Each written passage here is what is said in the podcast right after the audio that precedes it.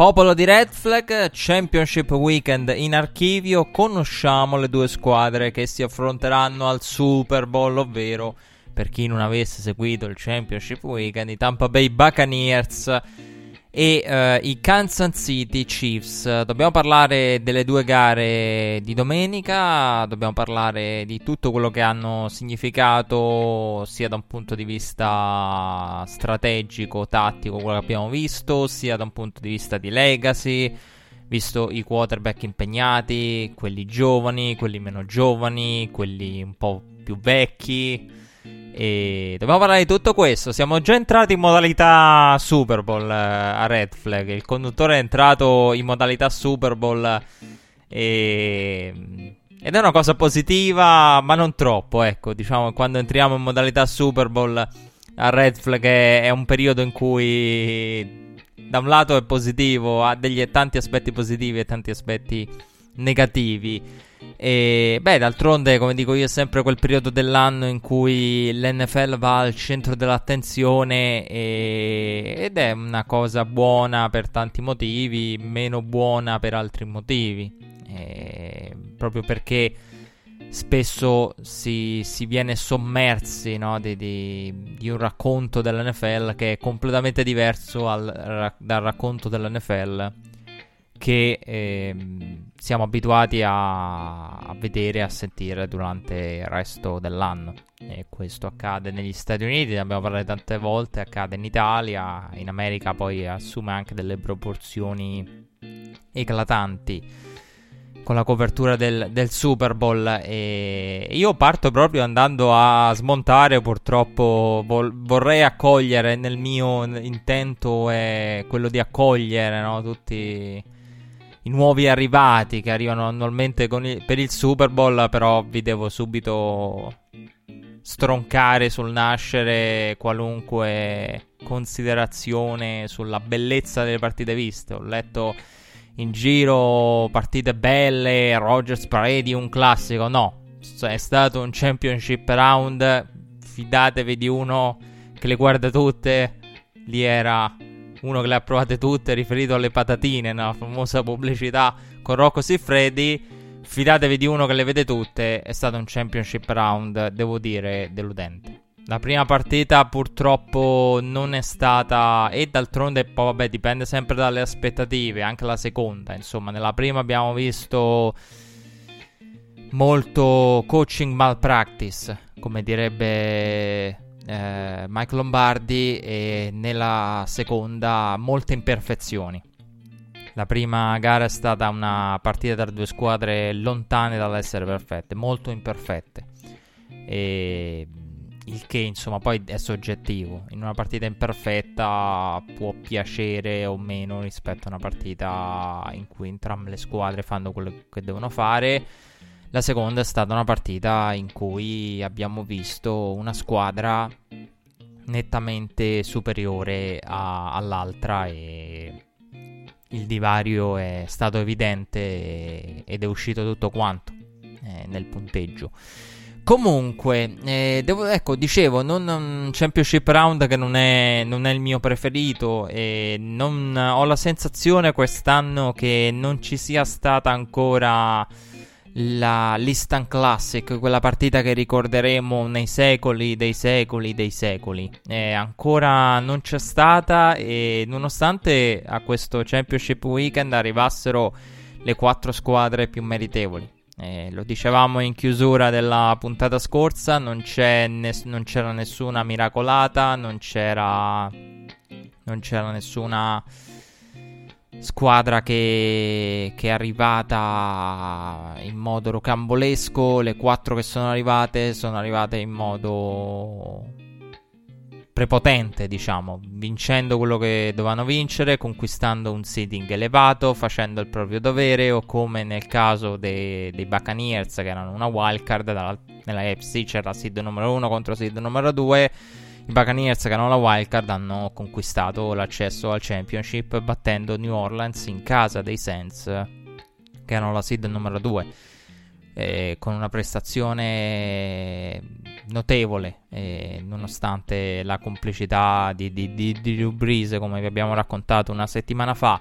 Quindi nessuno era qui per caso. E calcolando che Tampa è stata a tratti della stagione apparsa come la squadra più in forma dell'NFC. Quindi Championship Weekend che vedevo le 4 migliori. Dicevo, la, quest'anno non ho avuto la sensazione in nessuna partita di questi playoff finora, il che può anche essere buono perché magari veniamo compensati con un Super Bowl uh, tra i più belli, però c'è sempre no, l'idea, lo dicevamo anche lo scorso anno dopo il Super Bowl eh, si dice uno dei Super Bowl più belli, poi lo vai a rivedere a freddo e dice aspetta un attimo, anche questi playoff, tante sfide, Brady Breeze, Brady Rogers, ma nulla che verrà ricordato eh, nei secoli dei secoli. Eh, la sensazione è stata questa anche nella NFC. Eh, siamo sommersi in questi giorni, siamo stati sommersi da da immagini della sfida tra Patriots e Chiefs. Ecco, questo championship della AFC non è stato al pari di quello lì con l'overtime. Eh, Brady che converte i terzi e 10, Mahomes. Eh, I Patriots che devono affrontare Mahomes. Eh, che, che, la copertura di Tyreek Hill. Insomma, eh, partite di altro livello. Lo stesso Rogers è stato protagonista nella sfida contro Seattle di una partita che comunque eh, viene rivista negli anni. E qui non ho avuto questa sensazione in questi playoff. Perché non c'è stata una, una gara degna di ancora di, di, di passare no, tra le migliori viste. Eh, sì, c'è stata una delle. Perché alla fine Cleveland ha fatto il colpaccio contro Pittsburgh, ma non è stata una bella partita da vedere. Kansas City contro Cleveland probabilmente è stata una delle più emozionanti, però lì c'era c'era Danny e c'era l'infortunio, la concussion di Mahomes eh, a fare la differenza.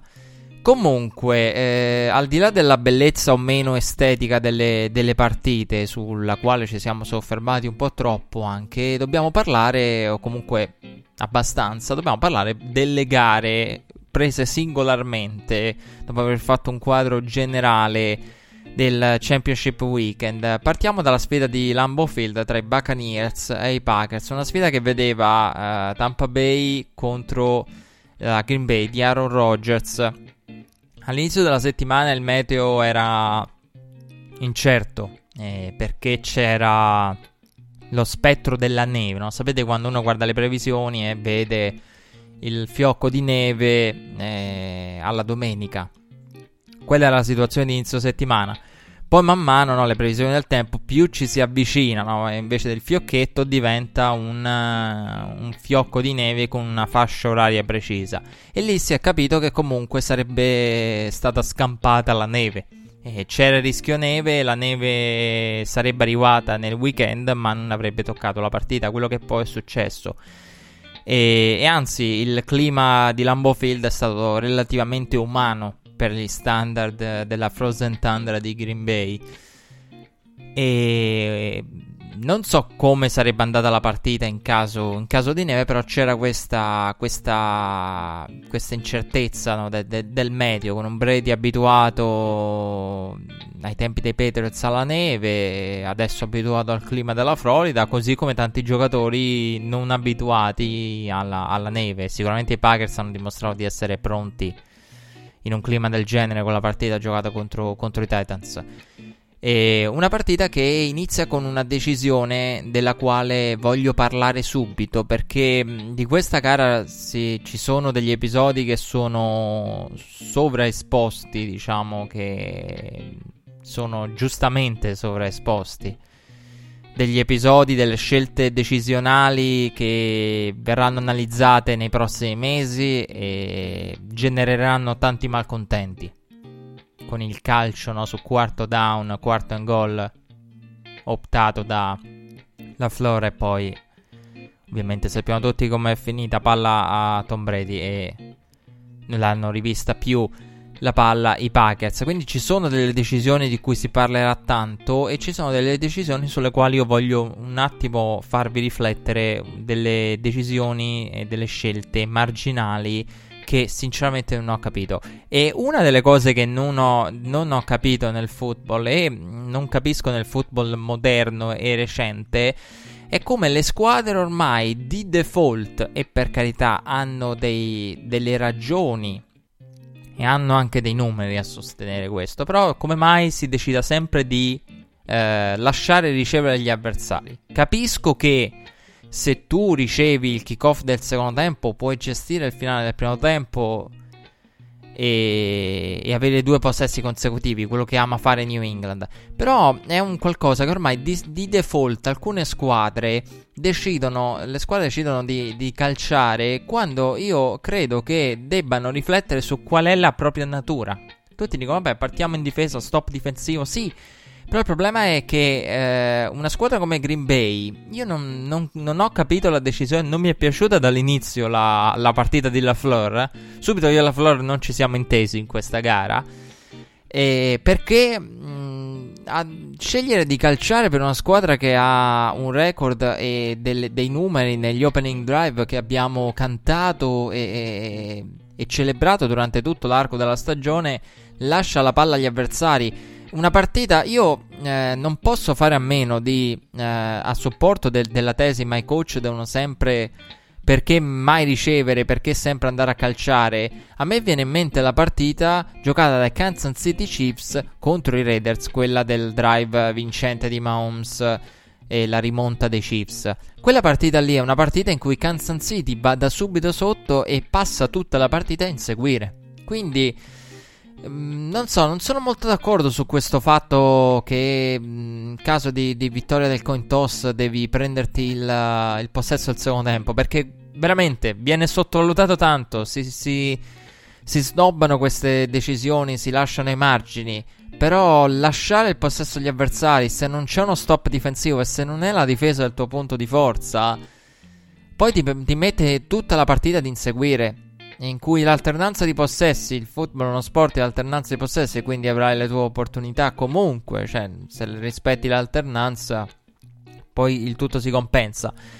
Però è questo fatto di essere sempre no a inseguire ed è un qualcosa che condiziona le partite. Ripeto, a me è venuta subito in mente ieri la partita dei Chiefs contro i Raiders in cui Kansas City ha passato l'intera gara a inseguire perché non c'erano stop difensivi a sufficienza e i Raiders erano quelli, no, come nel tennis, col servizio, deve ser- serve per rimanere nel set, che è praticamente la stessa cosa, perché se fa il proprio dovere, il giocatore che serve nel tennis per rimanere nel set rimane nel set, però comunque una pressione in più, questo fatto, no, del servire per primo.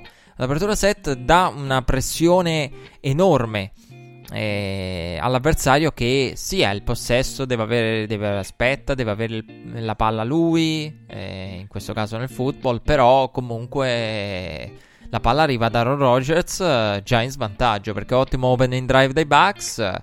E Brady converte tre terzi down lunghi e trova Mike Evans per il touchdown. Attacco di Tampa sempre chiamato i terzi down lunghi e questa è una cosa della quale però parleremo dopo. Anzi, no, parliamone subito perché mm, tanto bene o male i fatti della partita li conosciamo, quindi possiamo concentrarci man mano, aprire delle, delle finestrelle come un sito web, apriamo una nuova scheda. E io non. I Buccaneers hanno fatto una stagione veramente, secondo me, al di sopra delle aspettative. Io l'ho detto, se fossero usciti, l'ho detto prima di questa gara, mm, la mia favorita personale erano i Packers, come la favorita di molti qualora i Buccaneers dovessero uscire, vi ho detto la settimana scorsa, al posto loro io sarei contento della stagione fatta. Insomma, arrivare al championship era un traguardo impressionante, calcolando l'off-season particolare, Brady con nuovi ricevitori, un off-season che con il Covid toglie la pre-season, non, non ha permesso a, a, Brady e ai ricevitori di lavorare e conoscersi come avrebbero, come ha penalizzato tante altre squadre. Però ecco, diciamo, l'idea comune condivisa era quella che se hai un quarterback nuovo, un sistema nuovo, probabilmente il quarterback nuovo, il sistema nuovo fatica di più rispetto al sistema già collaudato col quarterback che conosci da una vita e i ricevitori che si conoscono e conoscono il quarterback e le, le sue abitudini a memoria e viceversa.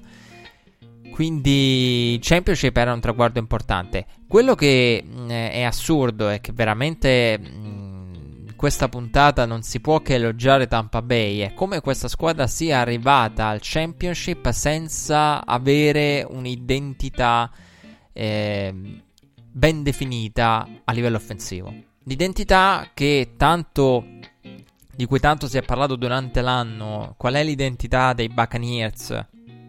È l'identità di Bruce Arians, è l'identità di, di Tom Brady. Alla fine l'identità è diventata la difesa, principalmente. La difesa, Todd Bowles, l'aggressività, l'andare a generare turnover, il uh, comparto di linebacker, il front seven in, in generale, la passa rush e quella è diventata poi l'identità vera e propria di questa squadra e il fattore determinante di una squadra che a livello offensivo eh, non, non, ha ancora, eh, secondo me, non ha ancora. Io veramente.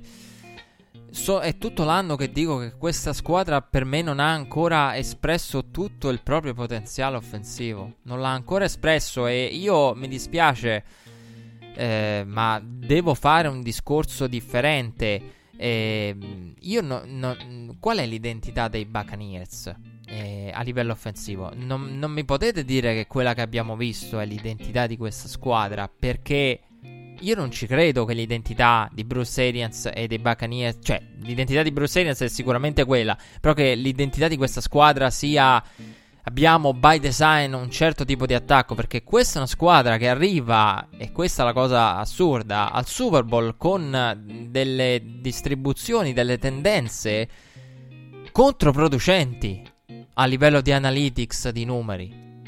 Cioè è una squadra, Tampa Bay è un caso eccezionale, è veramente una squadra che verrà studiata tanto e numericamente nell'off season perché è veramente un'eccezione sotto tanti punti di vista.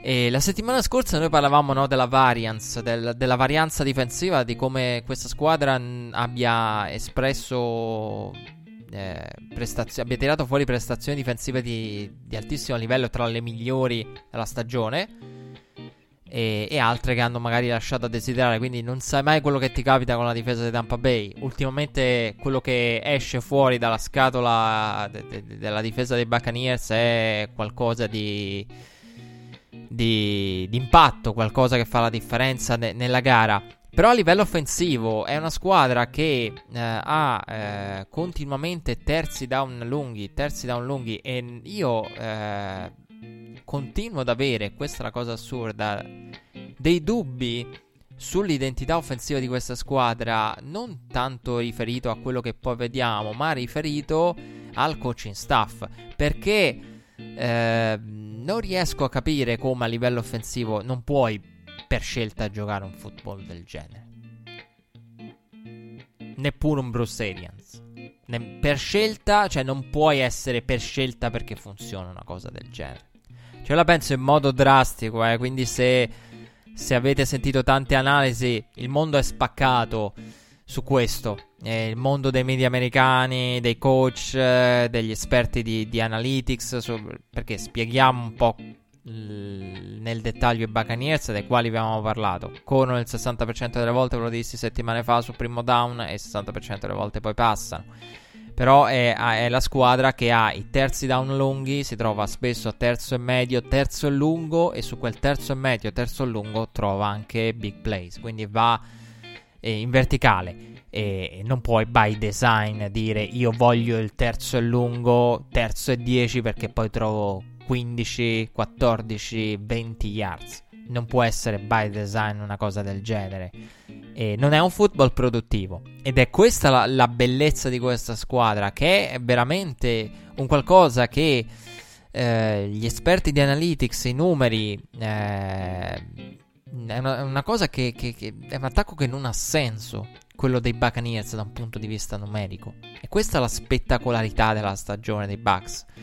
E non ha senso, è insostenibile. Pro Football Focus si è occupata durante tutta la settimana di questo, come me ne sono occupato io, perché è un qualcosa che tu dici, non, una cosa del genere è insostenibile, però funziona. E questa è la cosa assurda di, di Tampa Bay ed è lo stesso motivo per cui eh, io sinceramente non, non, so fino a dove arrivino i meriti del, del coaching staff uh, di, di Arians e Leftwich.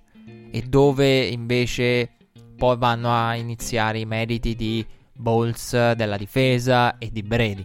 Perché eh, questa squadra è, è un un qualcosa di difficile da spiegare razionalmente. Io ieri sentivo no, The Ringer, Nora, Nora Princiotti diceva eh, c'è un qualcosa in questa squadra che è difficile, come anche in Brady, che è difficile da spiegare razionalmente. Io sono stato tutta la settimana ad analizzare i Buccaneers, il focus della mia settimana, e razionalmente è difficile perché il football che giocano è veramente un football non produttivo non produttivo. Se andate ad ascoltare qualunque analisi, Pro Football Focus, Warren Sharp, ve lo dico anche io, quindi se arrivo a dirvelo anche io, che eh, non è numericamente un football produttivo, perché non vuoi correre, eh, cioè il drive medio della serie di down media di Tampa Bay Buccaneers è palla a, a, a running back, Rojo, Fournette, fermato, come in questa partita abbiamo visto Rojo, eh, abbiamo visto Fournette fermato, no? Con Clark, Fornetta e Clark che, che, che si abbracciavano. Fermato, secondo e 8, terzo e 8, boom. 14 yards, Godwin, e Scotty Miller nel tempo abbiamo visto. Quindi è chiaro che non è un football sostenibile alla lunga. Però è un qualcosa che dovrà essere analizzato in modo ancora più dettagliato secondo me nell'off season perché è interessante capire perché abbia funzionato. E, e seco- io la risposta a- all'enigma e dicevo il mondo dei, dei media in- e delle analytics in questo è molto uh, concorde nel dire uh, è un football atipico un football che non dovrebbe funzionare per niente eh, numericamente sulla carta non è un football produttivo, poi c'è chi magari prova a spiegarlo e chi, eh, chi prova a spiegarlo eh, riflettendo sulle motivazioni, cioè perché funziona un modello di football che non dovrebbe essere produttivo e eh, chi invece eh, la butta sul small sample size è insostenibile alla lunga qui non, cioè in una stagione in un ristretto numero di partite può diventare sostenibile. Noi abbiamo parlato tanto dei terzi down lunghi nella differenza tra gli Eagles campioni e gli Eagles che, che de, di quest'anno con Carson Wentz, Doug Peterson, di come i terzi down lì eh, cambiasse non solo la capacità degli Eagles di convertire i terzi down ma anche quanto i terzi down dei tempi con Frank Reich degli Eagles campioni fossero terzi down abbordabili rispetto ai terzi down lunghi eh, con Wentz che, che abbiamo visto ne, negli ultimi anni e quest'anno in particolare. Di come poi sia collassato il play calling di Doug Peterson. E perché ci sono terzi down e terzi down come vi dissi quindi eh, l'opinione pubblica, diciamo, su questo è concorde. Poi c'è chi dice è insostenibile, chi invece io appartengo alla seconda categoria di coloro che invece dicono per me ha una spiegazione. Per me la, il perché un modello di football del genere stia funzionando, per me è dovuto al quarterback che è diverso dal quarterback eh, medio che, che, si vede, quindi um, che mitica Bruce Arians quel tipo di attacco perché è impressionante come Brady abbia, e Pro Football Focus ne parlava, abbia avuto, eh, nonostante gli intercetti, a livello di turnover worthy plays è stato impressionante rispetto ai numeri che abbiamo visto fare ai vari Winston, Luck eh, e ai quarterback avuti nel tempo da Bruce Arians, al primo anno specialmente. E quindi ha mitigato questo e poi aggiungo anche il talento. Perché quindi ti ritrovi, secondo io sono tra que- coloro che hanno provato, provano a darsi una spiegazione eh, più o meno razionale su questo. Quindi non penso che sia. È chiaro che è di dubbia sostenibilità, quello lo riconosco, però non penso che sia un caso, io penso che siano gli interpreti che rendano possibile una cosa, una cosa del genere. eh, un football del genere. Quindi un Brady che mitiga, quindi molto accorto. Voi immaginate la situazione, no? Dice, descriviamo, descrive, descriviamo prima la situazione media no? dell'attacco della serie down dei Buccaneers.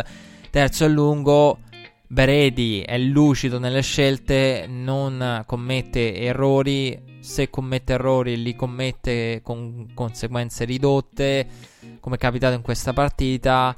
E poi c'è il talento e poi c'è il talento di terzo e lungo, il talento dei ricevitori che ti tirano fuori da una situazione del genere. Quindi per me la sostenibilità del tutto per arrivare alla, alla mia risposta personale è dettata dalla natura di Brady nel proteggere il pallone e quindi mitigare eh, il play calling e nei ricevitori. Ed è lì secondo me la, la chiave di, de, della, della, grande anomalia statistica dei, dei Buccaneers, di come sia produttivo questo football. È veramente la cosa più affascinante dell'intera stagione da un punto di vista numerico. Eh, I Buccaneers sono veramente quel qualcosa che che va a smentire no, perché non è che va a smentire, però è quell'anomalia. Le analytics dicono che, ma qui non si sa come. Dicono le analytics, qui però funziona. E, o sta funzionando, e questa è la, la cosa assurda. E comunque, dicevamo, poi vabbè, in questo caso il mio discorso è generico eh, su, su, su Tampa.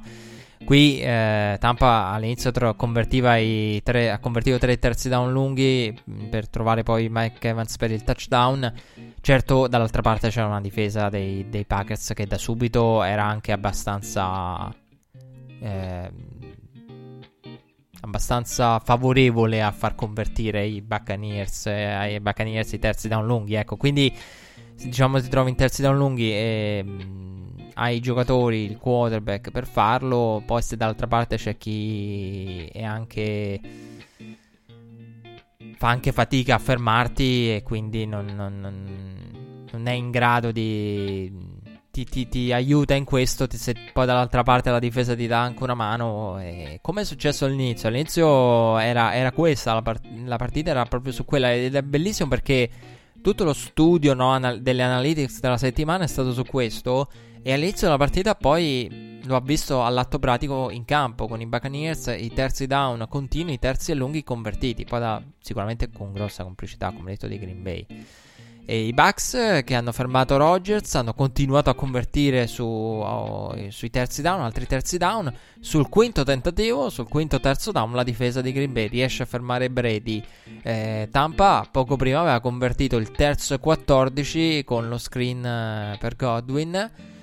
E Rogers esce da un uh, difficile terzo e lungo a propria volta, spalla la propria endzone e guida il drive che termina con il touchdown ricevuto da Valdez Scantling per il 7 a 7.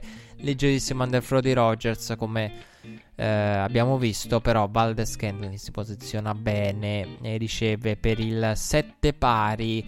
Eh, bravissimo Rogers ad uscire, mi pare per Tonian da quel uh, terzo down uh, alle spalle alla propria endzone. Uh, lì una delle giocate più belle della partita, anzi, probabilmente la giocata più bella della partita fatta da un quarterback. L'ha fatta lì Aaron Rodgers, uno degli highlights della sua gara. E Tampa ha risposto però rapidamente con, con Godwin che droppa eh, in difficoltà da, da, da, praticamente la partita contro Washington, da quando Chris Collinsworth eh, ha detto eh, Brady Godwin ha elogiato le mani di Godwin, uno dei ricevitori con le mani migliori con le quali abbia giocato, da quel momento in poi è entrato in crisi.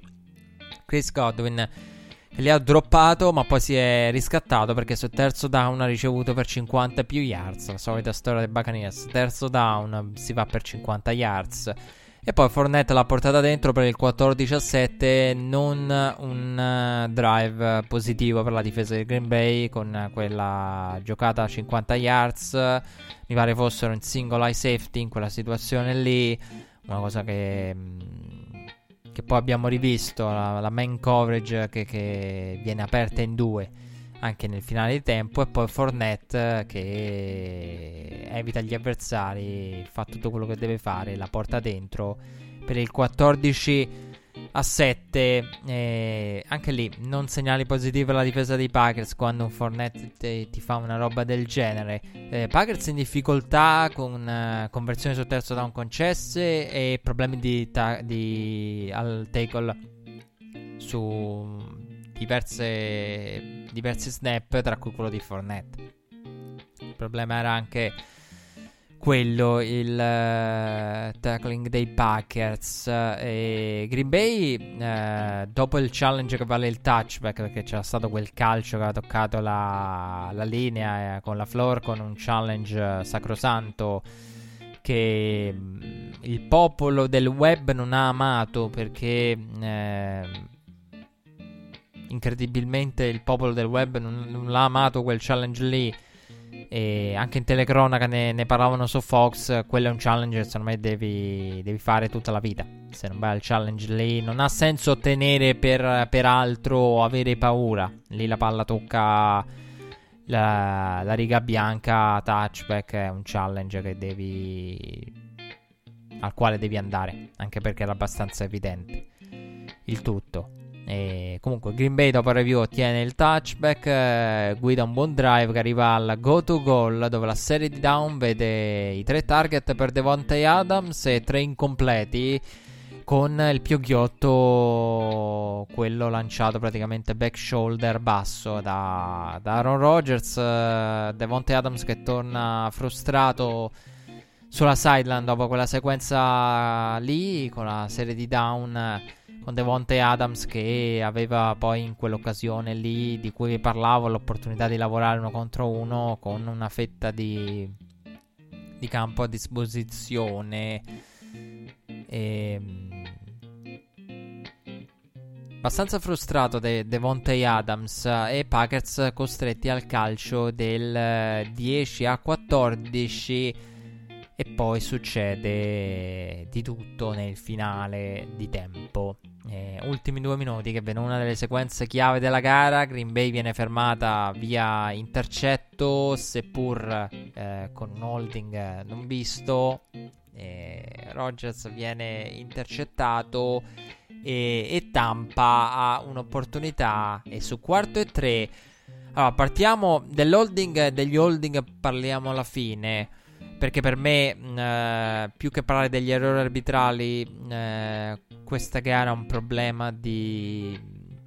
In mostra uno dei limiti di un certo tipo di arbitraggio. Perché poi questa gara non è... Eh, ci sono state talmente tante chiamate dall'una e dall'altra parte che dovevano forse starci, veramente alcune soprattutto. Però è la filosofia di arbitraggio di questa gara che secondo me non regge. E poi ne voglio dire due parole anche su quello. E dicevo, ultimi due minuti che vedo una delle sequenze chiave della gara. Per me la vera sequenza chiave della gara. Regia, io vado al challenge. Si parlerà tutta l'off season del quarto e 10 di Aaron Rodgers. Del quarto in gol di Aaron Rodgers. Eh, con la floor che calcia. Che per come mh, mm, sinceramente sarebbe stata una giocata difficile. E lì la decisione della floor è incomprensibile.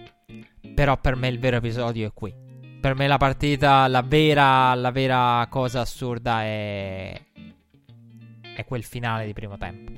Quel finale di primo tempo è per me la vera...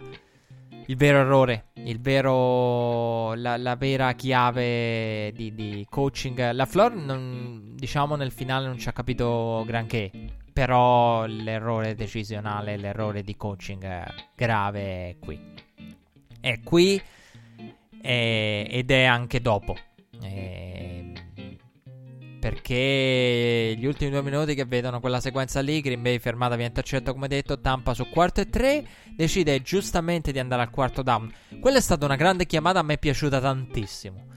E una grande, grande decisione perché quarto e tre in territorio avversario, pochi secondi, l'opportunità di completare un passaggio e andare arrivare in field goal range. È una cosa secondo me corretta, è una decisione corretta e secondo me lo appoggiano anche nu- è appoggiata anche dai numeri. Eh, chi decide una cosa del genere è sostenuta per me anche dai numeri e dalle analytics. E quindi sempre quel quarto e tre. poi vanno a chiamare timeout. E... Buccaneers arrivano in field goal range, però il field goal è troppo lungo dopo la ricezione di Fournette e ci sono 8 secondi. L'ultimo timeout perché quarto e 3 con un timeout l'idea era completo, field goal range, timeout, vediamo dove siamo, vediamo se si può calciare. Convertono quel quarto e 3 ma il field goal range non ce l'hanno a tutti gli effetti perché il calcio sarebbe troppo lungo. Ci sono 8 secondi e si è senza timeout. E, e lì il tempo di uno snap c'è, perché se si contano i 6 secondi, no, eh, proverbiali 6 secondi per uno snap lì c'è. Però devi completare rapidamente, uscire dal campo.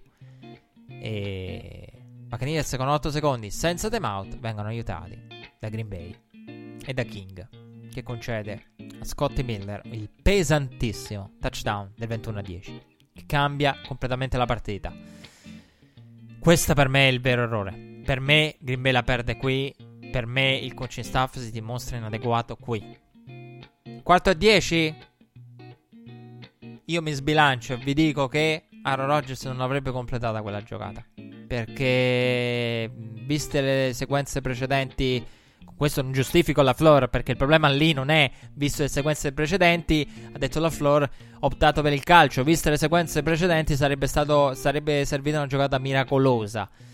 E che Aaron Rodgers ha, ha sicuramente il, il, talento per poter fare, però sarebbe stata veramente dura per come stava giocato quella, quella goal line stand alla difesa dei, dei Bucks. E quindi lì, lì, è più una cosa eh, del tipo lì l'errore di La Flora è una decisione ovvia non presa. Cioè, o poi ci arriviamo, una cosa senza senso, lì è la confusione. Ma il vero, la vera inadeguatezza è qui. È qui, è King aperto in due, poverino.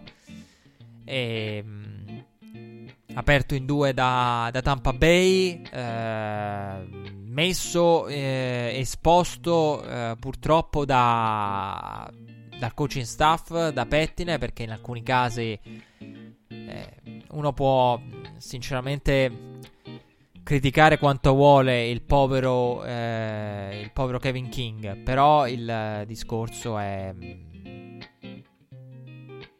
Non è Kevin King quello che fa, quello che non fa, ma è chi lo mette lì. Chi lo mette in man coverage a, a, coprire in determinate situazioni, chi lo lascia lì eh, in man coverage contro Scotty Miller, eh, non c'è l'aiuto del safety, sono uno contro uno, eh, King si, si, perde a un certo punto Scotty Miller. quella mh, mm, sequenza lì è, è, stata secondo me una, una delle più brutte sequenze che abbia visto, una delle sequenze che salvo sorprese, non ho notizie particolari, però penso costerà il posto di defense coordinator a Pettin. Eh, Mike Pettin mi dispiace perché perché è brutto eh, finire la stagione così per un coordinator, un coaching staff, dove si, si, si finisce poi per essere licenziati in tronco. Però è, è inevitabile. È, è inevitabile perché mm, è un qualcosa di imbarazzante. Qualcosa di imbarazzante, un qualcosa di... Il discorso, il discorso è, uno vede situazioni del genere, dice il situational football, elogia tanto i Patriots, elogia tanto eh, Bill Belichick, chi, chi, gioca il situational football, chi riesce a gestire determinate situazioni. Qui non è il situational football, qui è l'essere non situazionali. Qui siamo veramente a qualcosa di alle basi. Perché qual è mm, in 8 secondi senza timeout? Allora, intanto devono completare il passaggio con una profondità tale da semplificare il calcio a sacco. Prima cosa. Seconda cosa, devono uscire. Perché qualunque tackle in campo con 8 secondi, tanti saluti. E quindi o ha il tempismo perfetto, anzi la giocata deve anche essere breve, il quarterback non può estendere, tante volte abbiamo visto Mahomes in situazioni del genere estende, estendere anche troppo la giocata. Perché i quarterback di nuova scuola con Brady non hanno questo problema che ti va ad estendere la giocata. E quindi le cose, a dispo- le opzioni a disposizione di Tampa Bay sono poche. Eh, un lancio per completare, uscire dal campo in poco tempo o andare a cercare la endzone. Quindi devi proteggere la sideline e la endzone. Il resto puoi concedere qualunque tipo di completo. Basta che non arrivano né nella endzone né sulla sideline. Anzi, aggiungo, sulla sideline eh, ce li puoi anche far arrivare. Perché se gli lasci completare una um, rapida out-out, poi comunque, comunque devono mettere il calcio. E non è detto, magari per, perché il discorso è anche il tempo, come dicevo io. Quindi devi avere una, una, rotta che si sviluppa in poco tempo. Magari riescono a semplificare il calcio, però è comunque un calcio che Sakop deve trasformare. E non è che gli regalino l- l- un extra point. Quindi, eh, in una situazione del genere, non, non, capisco come si possa concedere. È veramente una, una, delle sequenze più brutte. Tony Dungy ha detto la peggiore, una delle peggiori, se non la peggiore chiamata difensiva che io abbia visto. E, e sono d'accordo con lui. Sono d'accordo con lui. È una cosa senza senso. E, con la complicità di King, e, però lì è il coaching staff. Perché il discorso è puoi giocare man coverage, puoi avere King accoppiato con Scotty Miller senza aiuto, va benissimo. Eh, però non si può far battere alle proprie spalle. Non si può far. Non può. Lì deve rimanere King come minimo. Deve rimanere tra la endzone e il ricevitore avversario. Non può farsi battere in quel modo. Eh, cioè, non è solo una questione. Il problema del situational football non è solo quello che chiami, ma è anche come lo seguono i giocatori. Perché lì non, King può concedere a Scotty Miller qualunque tipo di rotta, tranne farsi battere alle proprie spalle verso la Enzo. Puoi farlo ricevere in mezzo al campo. L'importante è proteggere la Enzo e tenere la giocata davanti. Io non. Vi giuro, è troppo. Cioè, una cosa talmente clamorosa. Che, come dicevo io settimane fa, se lo fate a Madden, vi ritirano il gioco. Vi ritirano il gioco. Ve lo vengono a riprendere a casa. Vi dicono: Voi non siete degni di giocare. Se lo fate voi, questo lo, lo fa un Mike Patton in un championship. Uno che ha anche l'esperienza da head coach. Non è andata bene. Quindi, con i Browns. Quindi, non una giocata senza senso che per me è la vera giocata chiave della gara. Io appena l'ho visto ho detto questa è la differenza perché la partita era in salita per Green Bay. Però questa è la differenza tra nel finale l'attaccare per, uh, sulla parità, l'attaccare con, uh, con, la possibilità di un field goal magari per uh, cambiare le sorti nel finale la possibilità di, di, proteggersi perché il punteggio è parità e il, l'essere sotto. Quei punti finali sono la differenza. Se voi calcolate che a un certo punto Green Bay ha dovuto poi tentare una conversione da due punti se calcolate togliete quei 7 punti, Green Bay non avrebbe inseguito, probabilmente senza essere sotto, avrebbe calciato l'extra point. Ecco lì che il risultato sarebbe stato di parità nel finale, probabilmente, senza quella sequenza lì. Una sequenza brutta. E vi ritirano, vi ritirano Madden e nel caso di, di Pettin eh, costa, gli costa il posto. E dispiace per il povero King perché passa la storia come una delle peggiori prestazioni di un defensive back in una singola partita di post season. Siamo veramente a quei livelli lì. Quei livelli lì. Però il Dispiace perché non è il giocatore, il giocatore è messo in una condizione tale da venire poi esposto dagli avversari. E Come detto, 21 a 10. Non è finita però la sequenza del tracollo per i Packers. Che uno parla tanto, no? Finale del primo tempo, inizio secondo tempo, middle eight. E. Sequenza del tracollo non è finita perché i Packers dovevano ricevere il kickoff del secondo tempo. Per quella decisione di LaFleur di, di ricevere il kickoff del secondo tempo. Quindi uno dice: Vabbè, ma hanno ancora il kickoff del secondo tempo. No, sul secondo snap, Whitehead forza il fumble su Aaron Jones. In una giocata, Brady capitalizza ereditando una field position d'oro, trovando Braid su play action per il 28 a 10. Eh, Rogers risponde trovando Tonian al termine di un rapidissimo drive che ripristina il meno 11 di fine primo tempo, ma la strada è sempre in salita per Green Bay. Uh, poco dopo, però, la difesa di Green Bay riesce a farsi vedere perché Brady viene intercettato da Adrian Amos dopo anche lì una penalità che poteva starci. E Tampa che nonostante il vantaggio ha continuato durante tutta la partita a cercare la profondità.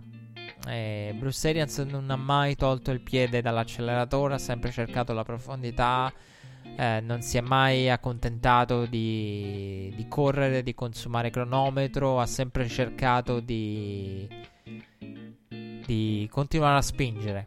Eh, non, ha, al, non, hanno alterato i Buccaneers la propria natura, eh, anche, anche, troppo, però va elogiata secondo me questo aspetto della, della gara dei Bucks. Il fatto di continuare a lanciare, continuare a spingere.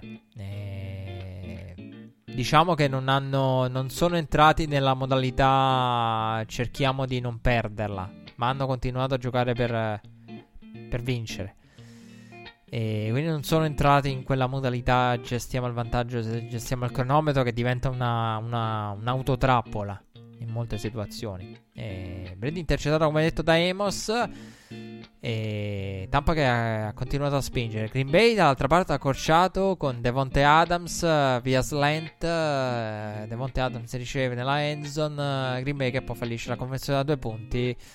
Droppata da Sam Brown. Il passaggio di Aaron Rodgers era bersaglio, ma droppa Sam Brown. È un drop che non aiuta perché poi sono punti che nel finale avrebbe voluto quel punto in più. E, ehm, che poi anche il ragionamento, probabilmente nel, nel, nella mente di LaFleur è entrato anche il fatto del dobbiamo convertire il quarto in call e poi ci serve anche una conversione da due punti.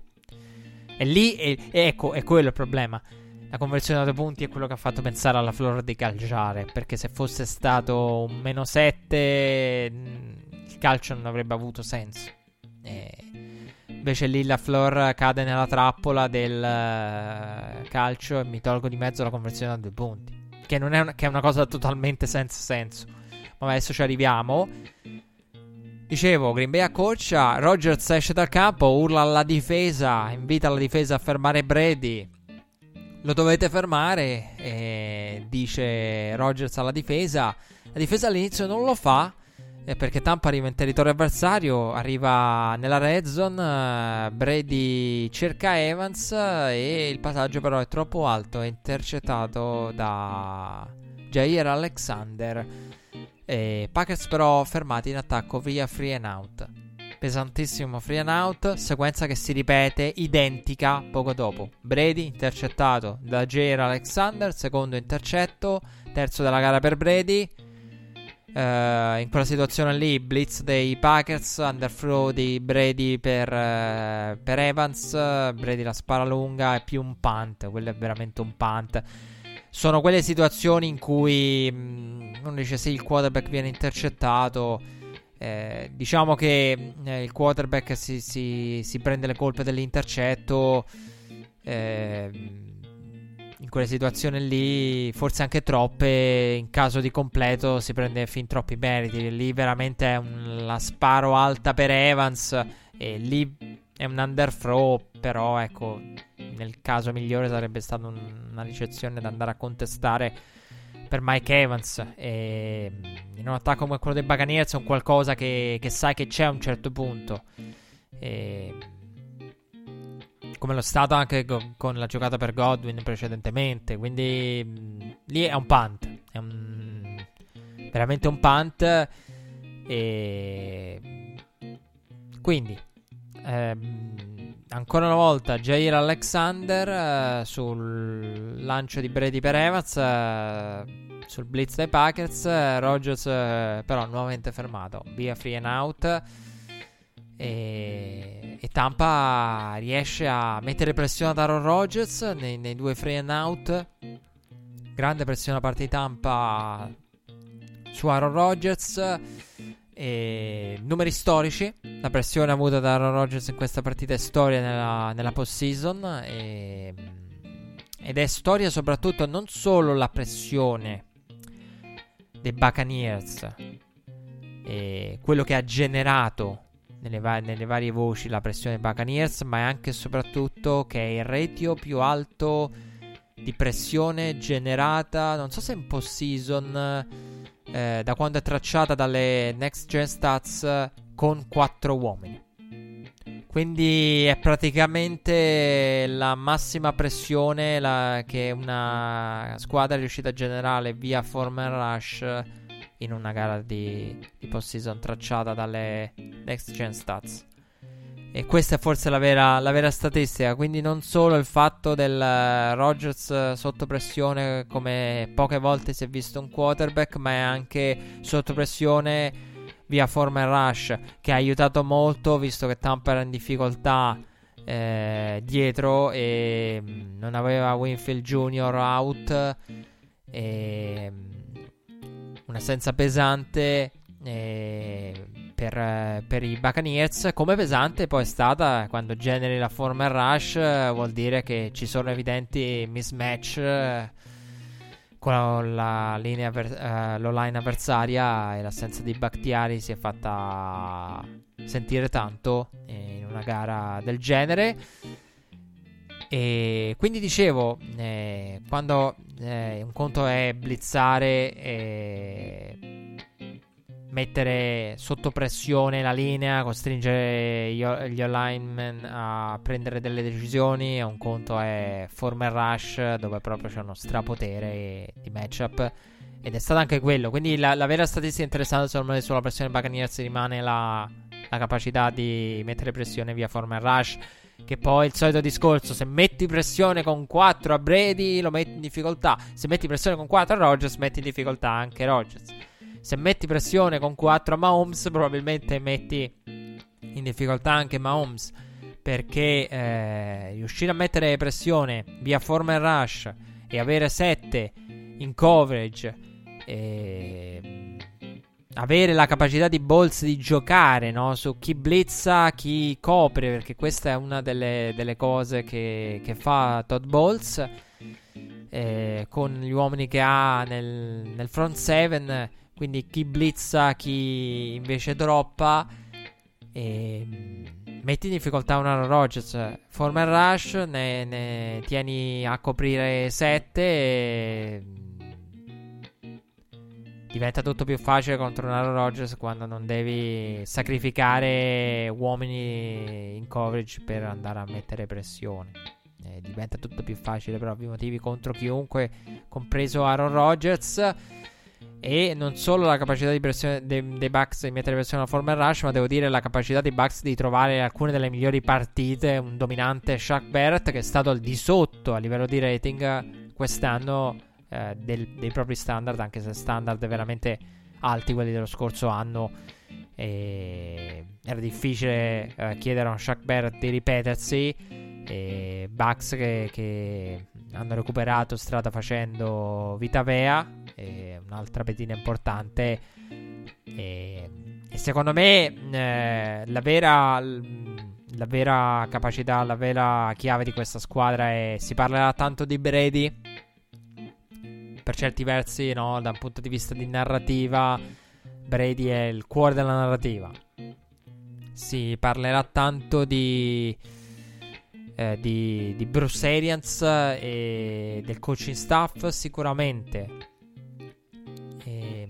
il vero artefice però di questa squadra è, è Lact il,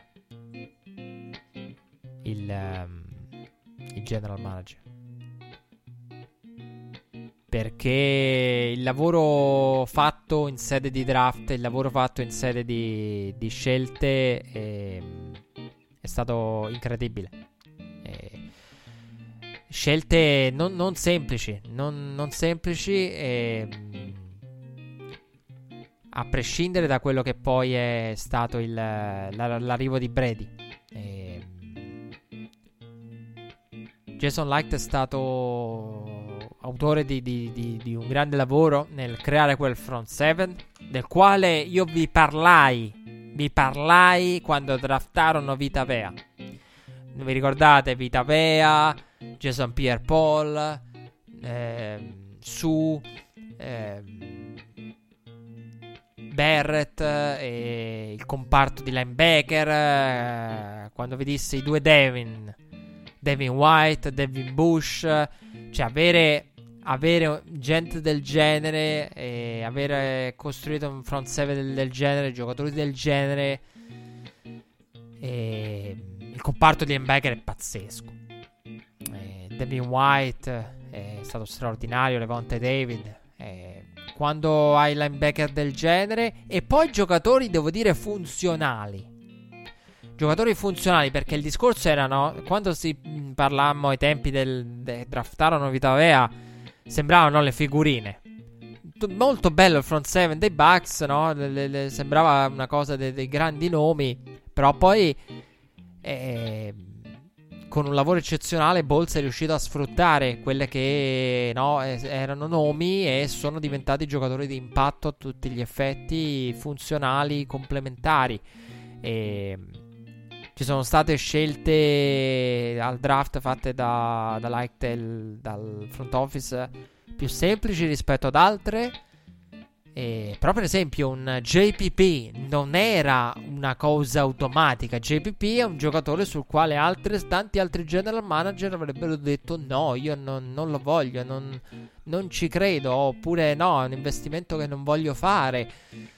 E invece Buccaneers lo hanno fatto. E ripeto, i giocatori funzionali. Perché poi va a vedere secondarie. Winfield Jr. Funzionale. E... Molto funzionale. Eh, lo stesso Murphy Bunting. Funzionale. Carlton Davis, spesso l'abbiamo visto battuto in coverage, però comunque funzionale, complementari a, a quello che è il, la, la D-line e il comparto di linebacker. E... Quindi mh, mm, veramente mm, un lavoro eccezionale da parte del front office che passerà secondo me fin troppo in secondo piano, però mi piace elogiarlo. E quello che diceva no, Jason Light nel, mm, quando parlava di Brady nella scorsa off season diceva sempre noi abbiamo costruito la squadra e poi è arrivato Brady. Abbiamo accolto Brady. E, e la difesa che, anche sentendo no, le parole dei protagonisti, ha sempre saputo di essere a questo livello. Ha sempre saputo, anche lanciando una frecciatina a James Winston, eh, perché eh, nelle interviste post gara di ieri, de- dei vari uomini chiave dei la difesa dei Bucks, questo una... Abbiamo sempre creduto al nostro valore, sapevamo no, qual era il nostro potenziale come difesa, non è mai emerso, eh, poi è arrivato Bre, lì è una frecciatina a James Winston, una difesa dei Bucks che spesso veniva chiamata a difendere no, con field position scomode per via degli errori di James Winston. Viene in mente la famosa partita contro i Texans, no? le partite in cui tu dici ma che de- cosa può fare? Non è che può fare miracoli la difesa dei, dei Bucks. E un grande lavoro, come detto, che passerà un po' in secondo piano perché purtroppo la narrativa la, ovviamente la, la, occupa Tom Brady. E come è giusto che sia, eh, la, la, occupa Brady, la occupa Bruce Arians, l'attacco. Eh, però c'è anche un grande lavoro da parte del, del front office nel costruire la, la, difesa che è stata una delle chiavi importanti, la chiave importante poi quando è arrivata la, la post season. Dicevo, ehm, Rogers fermato via free and out, parlavamo della pressione, Tampa Bay però sul secondo free and out ai danni di Aaron Rodgers poi riesce a mettere il field goal. del più 8 con Sakop eh, con la giocata cruciale del drive che è lo screen pass per Gronkowski che permette a Tampa di coprire parecchie yard e di rispedire indietro l'aggressività dei Packers con il tight end screen per Gronkowski una bella chiamata una delle più belle della gara. Green Bay dall'altra parte, dopo i due free and out, alla propria terza occasione, sotto di 8, arriva in goto goal, quarto in goal, la Flor calcia. Calcia per il meno 5, ridà palla a Brady, con 5 punti di vantaggio, la palla non la rivede più, termina la gara con Landoff Godwin che corre per il primo down e, e la Flor e Rogers che non rivedono più il pallone. Brady al suo decimo Super Bowl. Uh, Rogers uh, ancora una volta si ferma alla finale di conference. Uh, un, un, turno beffardo per lui. E... Rogers su quel terzo down poteva correrla, poteva non correrla. È facile. Allora, anch'io ho pensato adesso la porta sul pilone. La porta verso il pilone, la, la porta dentro lui. Però è più facile a dirsi che a farsi perché gli spazi si chiudono in fretta in NFL. Quindi quella che sembra un'autostrada mezzo secondo dopo non è un'autostrada, ma ci sono dei bestioni pronti ad abbatterti. Eh, soprattutto quando c'è in gioco un terzo gol cruciale nel, negli ultimi minuti di un championship. Quindi il problema è, sono quelle situazioni che mh, Probabilmente allora, Aaron Rodgers avrebbe potuto correrla per provare a semplificare poi un eventuale quarto down. Però Rodgers non lo sapeva. Il fatto è che Rodgers non, non sapeva quella gestione lì nel finale. Aaron Rodgers ha dichiarato: Io non sapevo che fosse l'ultima mia opportunità. E io pensavo ci fosse un quarto down. E Chissà, diciamo che lì sì, mh, mm, apparentemente avrebbe potuto portarla, però sono quelle cose dove la teoria dice la può portare verso il pilone, la pratica dice mezzo secondo dopo probabilmente quell'autostrada lì diventa bloccata, diventa un muro. Ehm... Quindi sono quelle situazioni dove è difficile capire, immaginare come si sarebbe poi sviluppato, come avrebbe quanto tempo avrebbe reagito la, la, la, difesa dei Bucks andando a chiudergli la strada poi, eh. Sono quelle cose in NFL sembra un'autostrada, l'illusione l'NFL è una lega di illusione ottica, no? È la lega in cui Dion Sanders uh, faceva sembrare tutti liberi per poi andarli a intercettare i ricevitori avversari. Cioè, l'NFL è molto un quello che sembra libero non è libero e quello che sembra un'autostrada verso la endzone non è un'autostrada, ma si chiude con gente pronta ad abbatterti. Cioè, ehm, è difficile. È difficile. Diciamo sì. Mh, mm, poteva starci il correre eh, subito in diretta. Io ho detto, io pensavo che stesse per portarla lui perché lì Rogers il fatto è puoi proteggerti con le finte, ma fino a un certo punto perché poi la difesa ti legge il tuo intento, cioè finché viaggi, diciamo, parallelo alla line of scrimmage puoi eh, fintare, ma poi non, le tue finte non servono più a niente. Quindi, diciamo, lì Rogers avrebbe eh, più che eh, prendi e corri e avrebbe dovuto anche giocare molto nel fintare, nel... come sa fare, eh. È stata, diciamo, da sempre una delle sue specialità. E quindi se la sarebbe dovuta costruire l'occasione. E poi ripeto, sembrano tutte autostrade e poi all'atto pratico magari quella via verso il pilone si chiude in un attimo, eh, perché non è che siamo a due passi dal pilone. E, soprattutto vista, vista la, la, la difesa dei Buccaneers e il talento che ha. E comunque, quarto in gol, la Flor calcia e una decisione ingiustificabile che completa il quadretto e la prestazione nettamente subpar del coaching staff dei, dei Packers.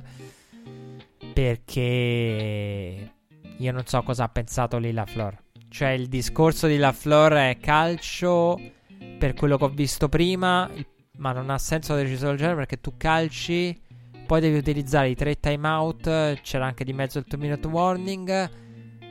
e poi ridare palla a Rodgers eh, per ricostruirsi un'opportunità. Hai sempre bisogno di un touchdown dopo.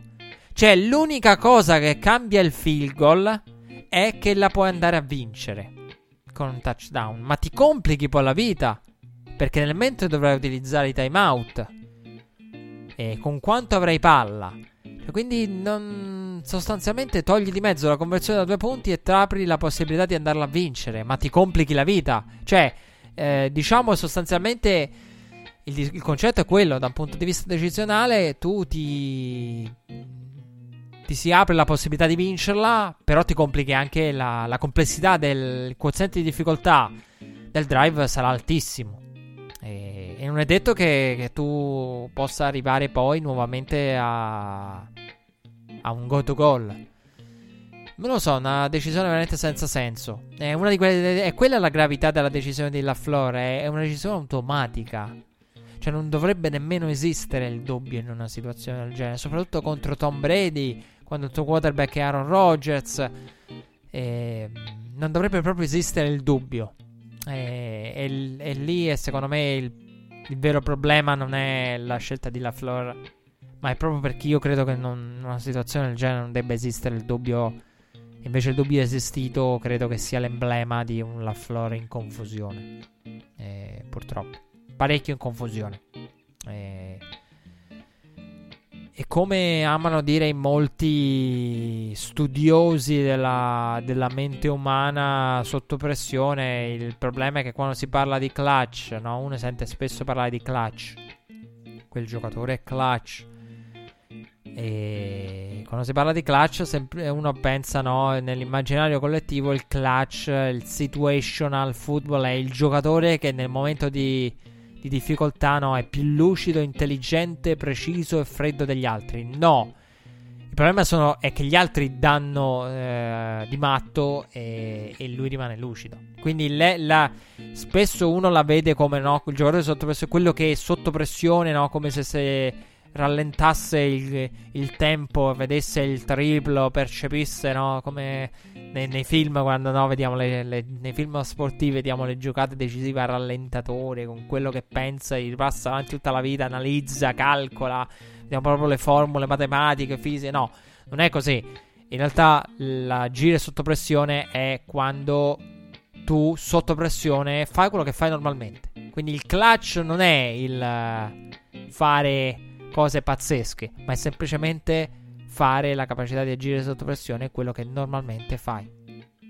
Ed è un po' quello che eh, viene studiato no, in ambito sportivo, se, se, ne parla, però in altri ambiti a me viene in mente il film Sally, no? in cui tu devi fare in quel momento quello che è la procedura normale, eh, che ti viene insegnata e che hai provato tante volte. Eh, come è capitato a Captain Sully, no? Di, tante volte di, di lavorarci, di parlare nelle conferenze perché era uno degli insegnanti nelle conferenze dedicate alla sicurezza e quindi poi devi eseguire sotto pressione una procedura che tante volte hai provato normalmente al simulatore, quindi essere lucido nella realtà come lo sei al simulatore, con la differenza nella realtà stai atterrando poi sull'Hudson, il simulatore no. Eh, però no, l'idea del fare le cose normali come le faresti in un momento normale. Quindi gestire questa partita come gestiresti una normale partita eh, di regular season eh, e non un championship. Invece qui la Flor non è stato è entrato in confusione proprio perché quella decisione lì era automatica. Eh, però per me la, tutti vi parleranno di quella per 4 mesi. Per me la giocata chiave rimane il touchdown di Scotty Miller. Mi dispiace, ma quello è un swing troppo grande. Un swing troppo grande. Io ho pronosticato Green Bay.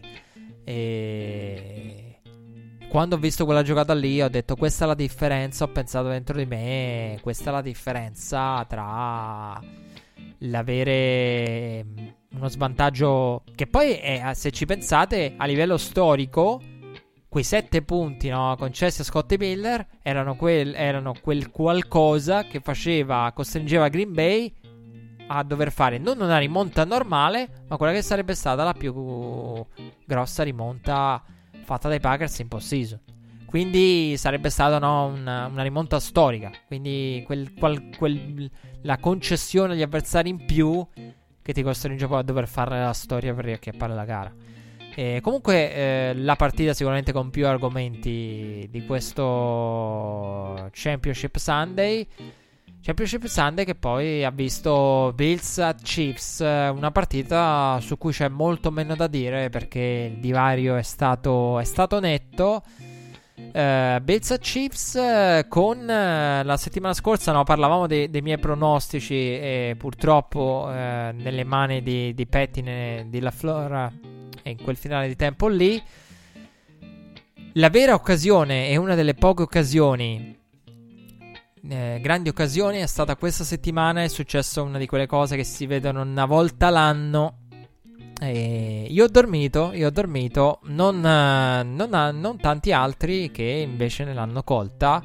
Perché che cosa è successo inizio settimana? E questo è un aneddoto curioso su questa partita che gli scommettitori apprezzeranno. E, che eh, di solito quando c'è un episodio come quello di di concussion di Mahomes, più c'era il discorso no, de, de, dell'alluce e come starà. Di solito i book non aprono, quindi non c'è una linea. Si aspetta di sapere Mahomes perché qual è il rischio dei book?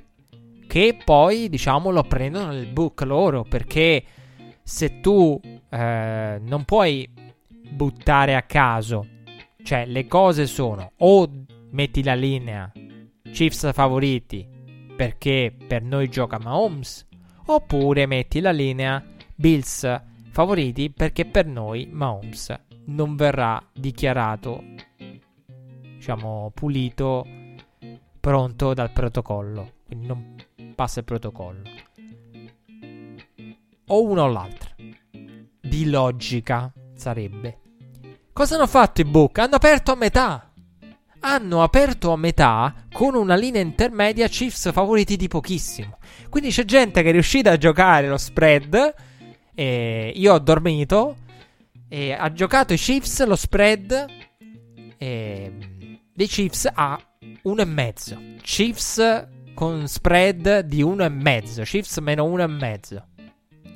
E in America ovviamente sono arrivati tutti i pro. Questa è una di quelle giocate che passa la storia come l'over no, di Chiefs uh, Rams del famoso Monday Night uh, che fece la storia, quell'over che praticamente l'over battuto da, da, ogni, da ognuna delle due squadre aveva superato l'over. E ehm, qui una, un errore grave, un errore grave, un errore insolito, un errore che i professionisti no, delle scommesse hanno subito raccolto. Uno di quegli errori che capitano una volta l'anno e devi essere lucido a capire quello che sta succedendo. Perché, ripeto, la, la logica del betting prevede che o ti devi sbilanciare, non puoi andare a metà. Perché il concetto è metti, no, hanno messo uno spread che non, non aveva senso perché se c'è Mahomes, quello che dicevamo, quello che dicevo anch'io la settimana scorsa, se c'è Mahomes, dico Chiefs uh, facile, se c'è Annie, no, Annie non è in grado per me, quindi di, direi Bills, come vi dissi la settimana scorsa. Invece sono andati a mettere una via di mezzo, una via di mezzo che poi lo prendi in quel posto, sostanzialmente.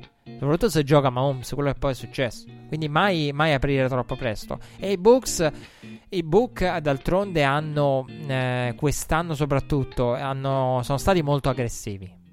Eh, durante tutto l'arco della stagione i bookmaker americani hanno cercato molte, molte action, molte scommesse subito, anche col Covid. Perché poi questo è un dilemma, soprattutto secondo me l'errore grave dei bookmaker qui è stato fatto nel, nel, nel lasciare quella linea a metà ma è stato fatto anche, eh, soprattutto secondo me è grave perché arriva in un anno in cui con il Covid, anche lì, sarà positivo o riuscirà a giocare, no? I test, dobbiamo aspettare i test, la partita ci sarà, non ci sarà. E molto spesso i book hanno aperto con incertezze, giocatori incerti causa Covid eh, hanno aperto le linee rischiando eh, in maniera più o meno sensata. Quindi è un anno in cui tante volte è capitato di avere partite da aspetta, se gioca la Mare è una cosa, se la Mare non gioca è un'altra. no? Se gioca Cam Newton è un conto, se gioca eh, se gioca Hoyer o, o, o Stidham, Steed è un altro. E, ehm, possono avere una possibilità con Cam, non con, con qualcun altro, no? come capitò in quel uh, Chiefs Patriots.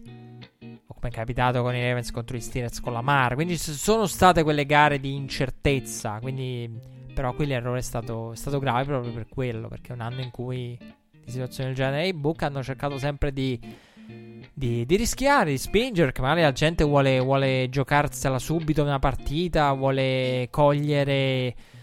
Eh, cogliere un'opportunità di, di, di giocare magari il, l'idea dei Book era quella di fare un tranello no? vediamo Chiefs meno uno e mezzo vi giocate tutti Kansas City e, ehm, cioè per spingervi a per trarvi in inganno e lasciarvi una linea a metà. Poi magari arriva la notizia, no? Ma Homes out, gioca Annie e lo spread eh, va dalla parte dei Bills. Che a quel punto lo spread sarebbe andato dalla parte dei Bills con Annie.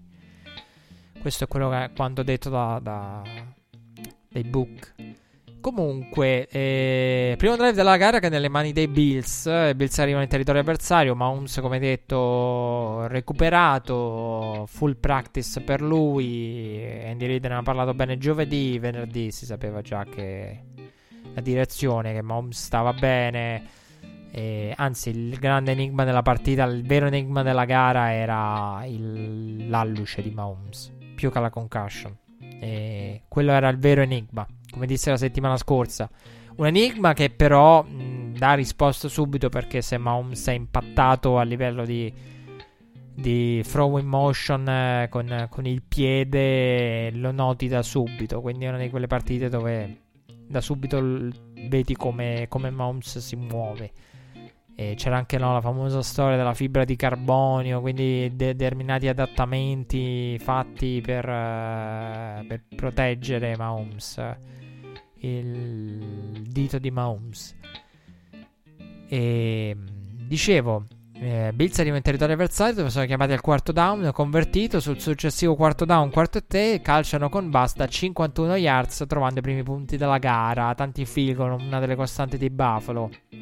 D'altra parte i Chiefs hanno Tyreek Hill libero che però droppa sul terzo down e Kansas City ferma Josh Allen via sec con annessa perdita. Quello che dicevamo settimane fa, Josh Allen, Patrick Mahomes, ogni tanto ci sono questi sex per perdita di yards eh, in cui non vogliono sapere di andare giù e fanno anche peggio di, di, di una giocata negativa, vanno a renderla una giocata ancora più negativa. Bills costretti al punt, punt che vede il costosissimo muffed punt di Michael Hardman che ridà palla a Buffalo sulla linea delle tre. Bills, I Bills ne approfittano con uh, Knox per il uh, 9 0. Bass fallisce l'extra point. Il rookie kicker, autore di una grande stagione, eh, lì però fallisce l'extra point 9 0. E passivo di 9 punti per Kansas City. Kansas City è abituata in post-season alla doppia cifra di svantaggio. Che saranno mai 9 punti? Soprattutto se all'inizio Kansas City reagisce con un bel drive, converte su quarto down e poi va a segnare con Michael Hartman per il 7 a 9. Bellissima quella scelta di andare a chiamare proprio il uh, nome di Michael Hardman per uh, farlo per permettergli di, di riscattarsi. Ma Holmes subito andato a tranquillizzarlo dopo quell'errore sul punt che era costosissimo sulla linea delle tre. Lì non aveva senso prendersi dei rischi del genere. Eh, sulla linea delle tre non, non, ci dovresti stare a ricevere un punt. E lì diciamo Michael Hardman, soprattutto perché Kansas City è una squadra che ha dei grossi ritornatori, però non bisogna strafare in partite del genere. In una partita del genere non vuoi, come io dico tante volte quando c'è nel finale il grande quarterback, l'Aaron Rodgers di turno, perché Aaron Rodgers eh, di esperienze del genere ne ha vissute. Quando ci sono determinate situazioni, se può ritornarlo, se no fair catch, se kick off, touchback va benissimo, lascia palla al tuo futuro Hall of Famer sulla linea delle 25 e basta. Dopo il kickoff, so, kickoff soprattutto nel finale, no? Chiamato al tuo meno drill, kickoff della squadra avversaria, deve rispondere. Lasciate andare, touchback, linea delle 25, lascia palla al tuo, al tuo quarterback. Che non ha senso cercare di. di... E lì Michael Hardman, eh, fin troppo aggressivo nella scelta, però bravissimo poi a riscattarsi a Mahomes a dargli fiducia. Chiefs che riescono in difesa a mettere pressione a Josh Allen, costringendolo anche all'intentional grounding abbastanza evidente. Io da subito, appena in quella giocata lì, ho detto questo è grounding. Infatti, poi gli arbitri si sono consultati e lo hanno determinato. Kansas City, dopo il punt, si fa subito minacciosa con l'end around eh, per Hartman. Drive eh, poi finalizzato dalla corsa eh, da 6 yards di Damien Williams per il 14 e 9 Chiefs che avevano anche a disposizione quello che fu l'eroe della prima gara quando i Bills eh, concedevano la corsa ai Chiefs. I Chiefs la sono presa in quella precedente regular season. Avevamo tutti i precedenti di regular season perché eh, Bills e Chiefs si sono affrontati in regular season. Packers e Bucks si sono affrontati in regular season. Tra l'altro, entrambe le gare andate come il precedente. Quindi i Buccaneers hanno ribaltato contro i Saints. Per il resto, abbiamo visto i precedenti confermarsi. E poi, vabbè, i Browns contro gli Steelers, quella era una bella, diciamo. Un rematch con uh, i titolari, però era una bella perché erano 1-1 con uh, una vittoria del blowout uh, operato dagli Steelers all'inizio stagione poi la vittoria dei Browns contro Mason Rudolph, quella diciamo era uno spareggio. E quindi e tutte e tre le, i due championship del Super Bowl abbiamo già partite già viste in stagione. Dicevo, il protagonista Bills uh, concedere la corsa, corsa che fu sfruttata, opportunità per correre, i look difensivi dall'ottimo lavoro di Clyde Edwards Hilaire Dicevo, recuperavano lui, che è stato il protagonista del, del precedente vinto da Kansas City in stagione, inizio stagione. E, Kansas City che trova come detto il touchdown, però in quel caso con Damien Williams per il 14-9. Bills fermati via free and out. Eh, Josh Allen molto impreciso in avvio. Appena l'ho pensato eh, con quel free and out lì, impreciso. Anche Tony Romo ha detto un po' troppo troppa potenza in alcuni lanci, impreciso in altri. E un po' di, di, tensione da parte di Josh Allen, parecchie imprecisioni in avvio. E Chiefs che però ingranano modalità macchina, la marcia superiore che nessuna squadra ama. Homes on fire. Trova la giocata un passo dal sec in caduta che solo Mahomes può fare come come siamo abituati a vedere, quello è un sec per tutti, tranne che per Mahomes. E poi Tyreek Hill, big play. Tyreek Hill outside, big play cruciale nell'economia del drive. Kelsey in tuffo, in estensione. Non arriva al pilone, ma non è un problema. Edward Seller la porta dentro per il 21 a 9 targato Kansas City, Chiefs a segno, 21 punti di parziale nel secondo quarto, siamo abituati anche a vederne 28 dai Chiefs, ne fecero 28 contro i Raiders l'anno scorso, qui 21 nel secondo quarto, il quarto che l'anno scorso fu il quarto dei Chiefs, inarrestabili i Chiefs offensivamente Uh, Bills chiamati a un drive cruciale negli ultimi due minuti. Arrivano sulla goal line, sulla linea delle tre. Fourth and goal, 14 secondi. McDermott calcia. Trasforma Bass per il 12 a 21 del primo tempo. È una scelta discutibile. Allora, il discorso è: io mo voglio dire, io mo voglio dire. Se non altro io sono coerente. Ho eh, difeso Frank Reich, quindi posso criticare McDermott. Io non capisco la gente quando va bene. Per me, quarto e gol dalla linea delle. Dalla linea dei 5 avversari in poi. Per me è un qualcosa che devi seriamente considerare sempre. Linea delle 3, linea delle 2, linea delle 1 è quasi automatica. Linea delle 4, linea delle 5 già ci puoi pensare. Perché lì la corsa è un po' meno un'opzione valida. Però per me lì, lì, è la differenza sostanziale. Hai la field position, gli avversari comunque schiacciati di spalle alla propria endzone. quindi, però, qui per me la decisione qui è una. Più che una decisione sbagliata, perché ripeto, eh, non c'è coerenza spesso nel giudizio del popolo del football che critica Frank Reich e poi critica McDermott per la decisione opposta. Qui quello che non mi è piaciuto, non, la decisione in sé, ve lo ripeto, per coerenza totale, come difesa Frank Reich, de- devo criticare McDermott. Però non mi è piaciuto il modo, il fatto del mi prendo i punti per per arginare il parziale avversario. Cioè, è brutto. È un segno proprio di un uh, limitiamo i danni che questo quarto ci hanno aperto in due. Prendiamoci questi tre punti e andiamocene spoglia- negli spogliatoi. E non è bello da vedere eh, per la squadra. Cioè, è una decisione che uno può stare a contestare, ma più che la decisione in sé, il motivo per cui la prendi per me è quello del uh, arginiamo l'emorragia, fermiamo questo parziale, prendiamoci un po' di punti e andiamocene negli spogliatoi. Evitiamo di, di, gio- di, di giocarcela ora qui. Eh, però era un po' l'andazzo della partita, è difficile. Lo comprendo McDermott perché in quel momento... Cioè il discorso è non metto quel field goal... Eh, non metto quel field goal è dura. E cambia poco poi, eh, 9 o 12 contro i 21 dei Chiefs, non è che cambia granché. Rimani, sì, diciamo, con un, in un caso servono due possessi pieni, nell'altro con due possessi sei sopra, però di cui uno un field. Diciamo è più, ripeto, è più il modo in cui è arrivata quella scelta portare punti a casa in un momento di difficoltà.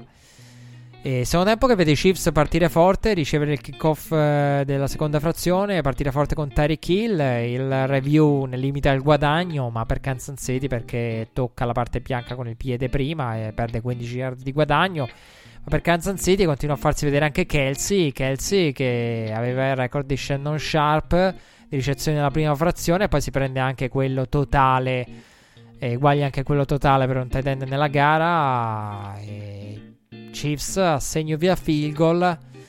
E fanno altrettanto poco dopo i Bills. Kansas City continua con Terry Kill via ricezione a letteralmente capovolgere il campo e la field position. Una volta è via portata, una volta è via ricezione, una volta è yards dopo la ricezione in un modo o nell'altro Tyreek Hill è veramente uno di quei ricevitori che a parte la capacità di accelerare, di correre, è un, un giocatore... Il problema di Tyreek Hill, difende Tyreek Hill è che l'abbiamo detto tante volte, lo dissi anni fa, ancora prima di Red Flag.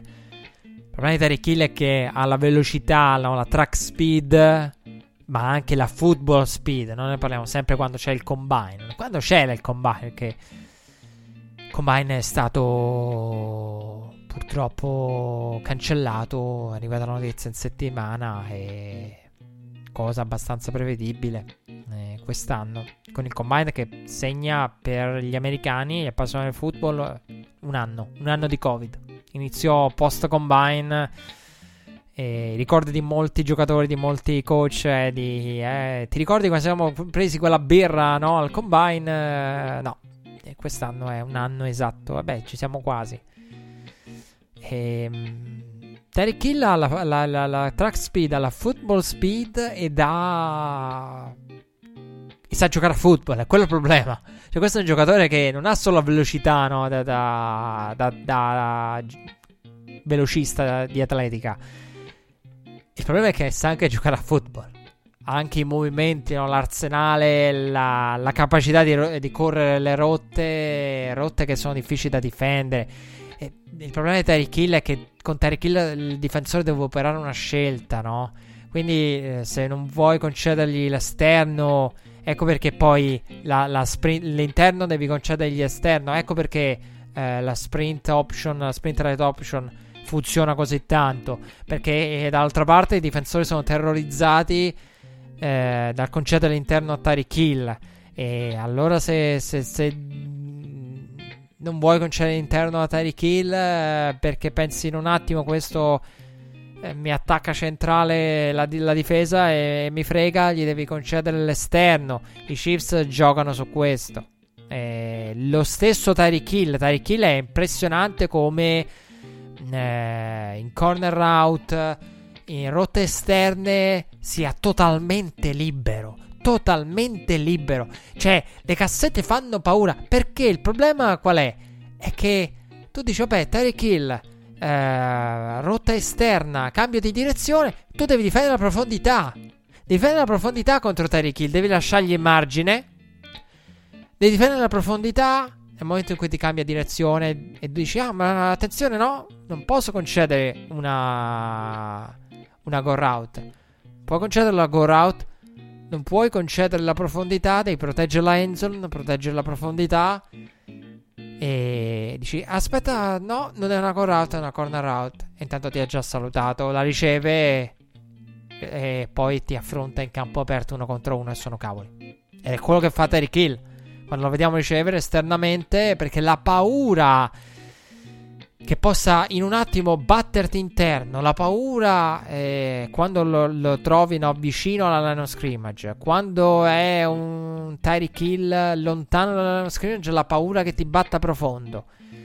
Quando mm, lo trovi no, come nel, nella situazione del, dell'ultima giocata contro i Browns, lo trovi lì vicino alla line of scrimmage, eh, hai paura che ti batta interno. E, e Kansas City gioca molto su questo. Diciamo che è una di quelle cose, se andate a vedere le cassette, è difficile capire dove finisce il talento di Tariq Hill e dove inizia il coaching. Perché uno diceva Indeed è un genio nelle rotte che disegna per Tariq Hill. Sì, il problema è che Tariq Hill fa talmente tanta paura per la profondità, per l'interno che se tu giochi sul... Una volta gli faccio correre quella lotta, spavento la difesa avversaria che deve coprire quella rotta, io poi la cambio e Tyreek Hill è quello lì che dopo aver corso una go route riceve indisturbato minacciando la profondità, ricevendo e trovandosi poi a ricevere tutto libero e con possibilità di guadagnare yards di ricezione difficilissimo. Se guardate le cassette è difficile. Difficile non celebrare la grandezza di Terry Kill. Il coaching staff ha veramente un'arma che. Le, la varietà che ti può offrire. Cioè, lì è un genio il coach, ma è il giocatore che fa delle cose per cui ti apre un mondo. E... Fallo con un altro giocatore non sorprendi nessuno e non spiazzi nessuno non lo trovi con quella separazione.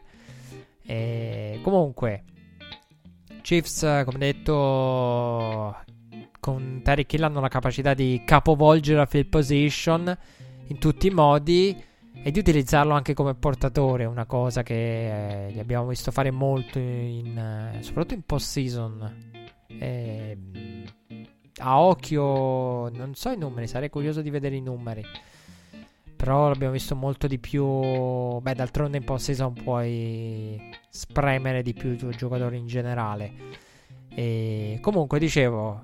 Ehm, Tarek Hill capovolge la field position. Kelsey riceve underhanded throw di Patrick Mahomes. Perché c'è anche questo nell'arsenale dei Chiefs eh, la genialità de- del disegnare certe cose con Kelsey che riceve da Mahomes. Abbiamo visto le varie opzioni di Chiefs, il pitch, lo shovel pass. Abbiamo visto anche l'ender-ended throw di Mahomes per uh, Kelsey. Con poi quelle giocate lì, come abbiamo visto contro New Orleans. Il problema di una giocata del genere è che anche lì più, il più completo per un touchdown della stagione fu quello contro New Orleans secondo il Nets Gen Stats. È che è difficilissimo reagire. Perché nel momento in cui Mahomes ti spiazza, Kelsey ha già ricevuto e si sta già dirigendo verso la tua endzone. È già dentro la tua endzone al di là della goal line. Under throw di Mahomes per il touchdown più 16, 31 a 15. Terzo quarto che termina con i Bills chiamati al quarto down. Che poi praticamente l'ultimo periodo inizia con quel quarto down. Buffalo lo converte con Isaiah McKenzie, ma poco dopo Josh Allen eh, viene intercettato, palla non trattenuta da John Brown, raccolta da Fenton e Allen intercettato, Kansas City potrebbe correre, potrebbe giocare conservativa, ma non è nel suo DNA. Vanno per chiuderla. I Chiefs lo fanno cercando Tyreek Hill ancora e poi lo fanno con il touchdown ricevuto da Kelsey. Tredicesimo catch della sua partita, come detto, record totale, non solo per, quello, per quanto riguarda i catch del primo tempo, per il quale aveva già superato Shannon Sharp. Che sia avanti 38 a 15 diretta a quel punto già verso Tampa. Buffalo segna rapidamente con McKenzie. Il drive avanza subito. Complice anche il Ruffin the Passer. Ai danni di Josh Allen. Uh, Bills che vanno da 2. Falliscono. Sul 21 a 38 il punteggio. E punteggio di 21 a 38 vanno per uh, la conversione a due punti. Diventa una partita di tre possessi, non due. Non c'è il meno 16. Ma c'è un pesante meno 17. Sono sotto i tre possessi. Recupero l'onside kick. E però sono tre i possessi. Eh, non riesco a criticare tanto i coach quando accadono cose del genere. Perché a un certo punto ti sono richieste un tot numero di conversioni da due punti. Quindi o le fai prima o le fai dopo, è totalmente indifferente. È solo l'unica cosa che cambia. Perché secondo me è una di quelle cose che viene sovraconsiderata. No? Due possessi, tre possessi. Me lo tengo per la fine. Me, la conversione me la tengo per l'inizio cambia poco. A un certo punto la devi fare comunque. Il problema è che cambia il modo in cui giochi. L'unica differenza non è perché a livello di punteggio, cioè quella conversione dei punti che non hai convertito prima, magari non la converti manco dopo perché c'è sempre la stessa giocata, sempre la stessa situazione. Con la conversione dei punti non è che scappi dalla conversione dei punti, però il problema è mentalmente il modo in cui poi vanno i giocatori in campo. Pensando sono tre possessi. Cioè, è più il fatto del lasciare ai giocatori no, la, la, motivazione, la speranza di crederci. Di dire, dai, dai, dai, sono due possessi. Dai, dai, dai. Come dice il grande René Ferretti. E invece, quando sono tre, cominci a pensare, beh, però per tre servono un po' di miracoli. Già con due è molto tosta. E kick recuperato sotto, sotto, i tre possessi. Primo kick recuperato in post-season nel 2014. Non accadeva dai tempi di Seattle. E Green Bay. I Bills che vanno subito in territorio avversario rapidamente. Poi accade tutto il casino, penalità, scintille tra Allen e Okafor. Eh, Allen gli tira la palla e arriva poi Dawkins a tirare un pugno. O era Feliciano? Comunque Bills che poi calciano con, uh, costretti al calcio perché tutto quel casino, quarto down, uh, calciano, non possono calciare, 24-38, non recupero l'onside kick, Kansas City la chiude, la porta a casa, primi 9 punti per i Bills, ultimi 9 punti della gara, nel mentre il parziale con i 38 punti dei Chiefs che valgono il 38-24 finale. Kansas City diretta a Tampa per cercare il back to back con Mahomes che affronterà Thomas Edward Patrick Brady, il più grande di tutti i tempi, contro, contro uno che ha un inizio di carriera storico, perché quello che abbiamo visto fare a Mahomes è eh, Emmanuel Ogba ha postato su Twitter, credo, eh, una statistica interessante eh, il pass rusher dei Dolphins. E tra l'altro una persona con una storia bellissima. Ogba con la famiglia trasferitasi dalla Nigeria, che mai si sarebbe aspettata di vedere il proprio figlio giocare di football. Aveva, credo che l'abbia postata lui per primo. Ma Holmes ha più partecipazioni al Super Bowl di partite perse con due, punte, due possessi di svantaggio. Quindi Mahomes ha più Super Bowl part- da partente che blowout in carriera.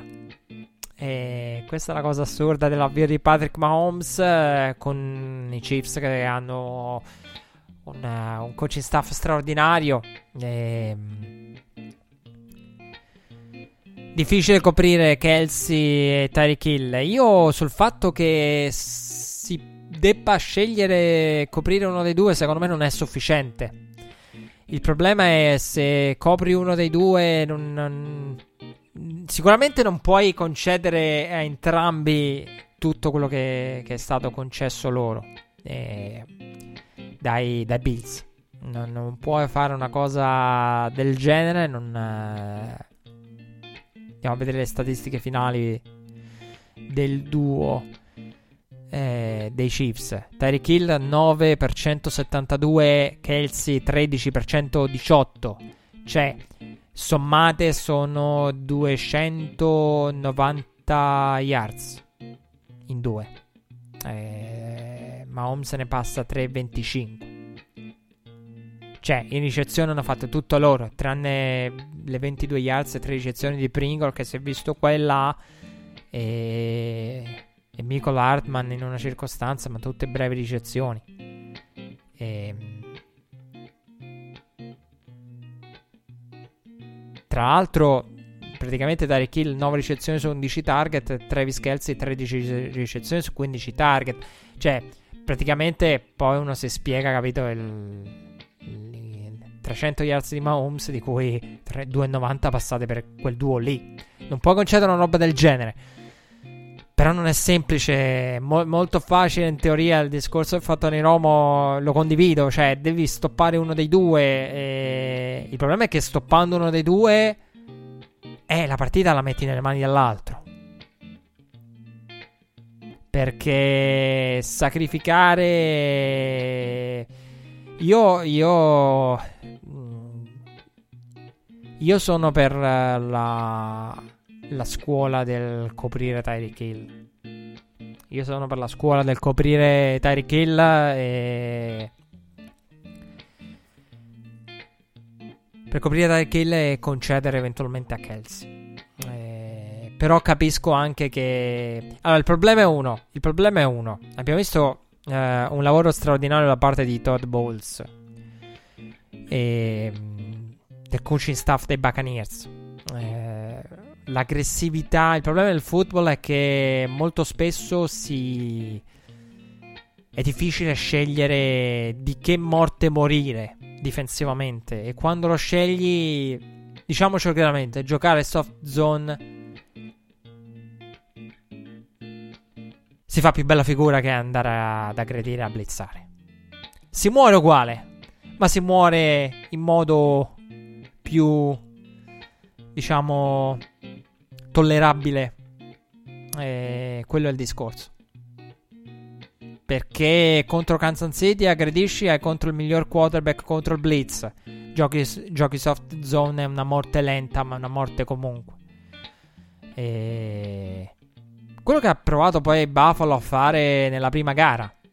Eh, invitando Kansas City a correre, Kansas City ha, co- ha corso corso sopra Buffalo nella prima gara con Edwards e Quindi è difficile. Eh,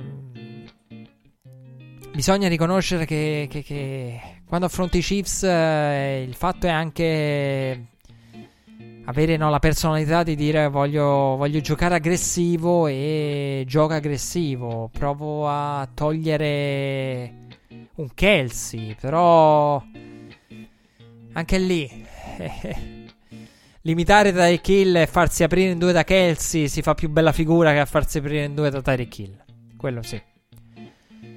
E diciamo che mh, mm, al di là del, del, discorso su Kansas City, Kansas City è stata nettamente superiore a Buffalo. Grande stagione per i Chiefs. Hanno perso solo partita contro i Raiders. L'altra avevano Annie, avevano le, i backup contro i Chargers. E, ehm, una grande cavalcata.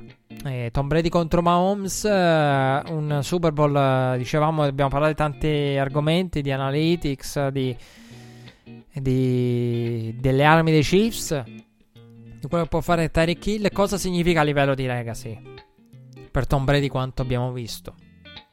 Io vi dico, c'è qualcosa in Thomas Edward Patrick Brady che tanto raccontato negli anni che va al di là del, del razionale. Cioè c'è qualcosa in Brady. Qualco- io ho avuto l'ironia della sorte che io questa settimana mi sono andato a rivedere perché ero affamato di, di football. E, che due partite sono poche per chi è abituato a vederne 16, quindi potete capire che c'è una bella differenza. Formato, mi sono rivisto tutta la, l'NFL 100 con Bill Belichick. E Bill Belichick dà di Brady la definizione perfetta. Quando dice a un certo punto della puntata dei quarterback, Bill Belichick dice c'è qualcosa in Tom che... Mm, proprio che ti, fa quasi arrabbiare da, se, se ce l'hai contro che fa quello che serve. Quello che serve. Ed è anche il motivo per cui Brady, uno va a vedere gli intercetti, le statistiche di Brady in post-season, intercetti multipli, tre intercetti, gli altri sprofondano, lui vince. Brady vince anche quando in partite del genere. E... Perché il modo in... fa esattamente quello che gli viene richiesto. Io non sono da... allora, io non sono d'accordo. Io non sono d'accordo sul fatto che ci sia stato. Soffro per Aaron Rodgers quest'oggi. Ho sofferto ieri per Aaron Rodgers. Perché è dura vederlo sconfitto così. È proprio dura. Questa è la sconfitta per me più pesante perché il, il fatto del discorso di Legacy era può dare tanto a Brady perché lo elevano a, a qualcosa di giordanesco. Perché se Brady dovesse vincere è qualcosa di giordanesco, cioè questo dove va a vincere in un modo o nell'altro, pure se vuoi dire ma il merito dei playoff, la cavalcata playoff, il merito maggiore c'è la difesa, sì, ma arriva Brady 7-9 Championship, boom. La difesa è la stessa, eh, la, la, gli stessi interpreti difensivi dicono noi eravamo sempre così. Anche quel, no, quel discorso che facevamo prima, lo facevamo con i numeri, adesso parlando di Legacy lo possiamo fare meno matematico e numerico. Cioè in qualche modo fa funzionare un football che non dovrebbe avere senso per come è strutturato. Per come sono strutturate le serie di down dei Bucks. E quindi qualcosa di. È quel qualcosa, dice Bill Belichick, che gli permette di fare quel qualcosina in più. Tu giochi la peggiore partita della carriera? Beh, ipoteticamente Brady gioca la sua peggiore partita, come la tua peggiore, ma un pochino meno peggio. Tu giochi la tua migliore, giochi Brady gioca la tua migliore più uno. Brady è quello che fai, io te lo posso fare, quello che serve più uno. Ripeto, tra i due quarterback è indiscutibile che il migliore dei due ieri sia stato Aaron Rodgers. Però sul fatto che Aaron Rodgers eh, abbia giocato una grande partita non lo so. Perché il problema sono le circostanze. In relazione alle circostanze sì allora, Rodgers ha giocato una grande partita. Però le circostanze sono state determinanti. Perché i Packers hanno avuto palla per due volte. Aaron Rodgers ha chiesto alla sua difesa di stopparlo. No? Lo dovete stoppare.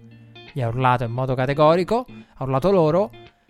Poi hanno avuto due opportunità ai Packers. Ma è frustrante perché. Mh, mm, Aaron Rodgers ha fatto tutto quello che poteva fare, secondo me. E ha avuto quei due possessi, quindi non è proprio immune di, eh, privo di responsabilità. Comunque la palla in mano per due volte, si è andato free and out, free and out fail sotto di un possesso con la possibilità di eh, sor- superare. Quindi però anche vero troppa pressione da parte dei Buccaneers e poi troppi errori di coaching. Quel swing di fine primo tempo. E dicevo, a livello di legacy, per Tom Brady, no, con quella capacità di fare esattamente quello che serve. Serve un tot, Brady fa quel tot più, più uno. Quanto basta. Sempre e comunque. Sia quando l'asticella è... Brady supera sempre l'asticella. Sia che è bassa, che tu dici ma non ha saltato per niente. Sia quando è alta. Sia sfiorandola qualche modo Brady riesce sempre a fare quello che serve. E mi ha colpito proprio perché l'ho, ho rivisto l'NFL 100 top 100 di tutti i tempi con Bill Belichick e, E la prima cosa che Brady deve, eh, Belichick lì deve fotografare, no? Tutti i vari quarterback di all time, gli all time, i grandi all time. E di Brady dice proprio questo. E cazzo se è vero. Cioè l'analisi di Billy che poi è come a dire, cioè pure quando gioca di merda, gioca di merda più uno per vincere. E non è, non è stata questa la peggiore partita, anzi eh, di Brady perché, ripeto, nei tre intercetti due sono responsabilità probabilmente sua, uno non so fino a che punto. Comunque il fatto è, come dico io, i turnover non sono tutti creati uguali. Ci sono turnover in, turnover in profondità, non è il pick 6 uh, sul flat, eh. Sono due cose diverse. Quindi mi ha colpito questo, il fatto di aver visto Bill Belichick parlare di Brady e definirlo in quel modo. Quanto riguarda Aaron Rodgers, chiudiamo parlando di lui. È dura, è dura vederlo sconfitto così al Championship e questa è secondo me la sconfitta più pesante di Aaron Rodgers. Io mm, sentito dire da tanti tifosi di Green Bay, ma Green Bay ne ha, per, ne ha viste di peggio, Aaron Rodgers ha visto cose peggiori, ha visto partite in cui la difesa faceva acqua da tutte le parti. Sì, però il problema è uno, eh, ci sono stati anni in cui Green Bay è arrivata al championship non dando l'impressione di essere una contender. Come l'anno scorso, con i 49ers. Tu dici a Green Bay serve... Green Bay non ha le pedine per affrontare i Niners.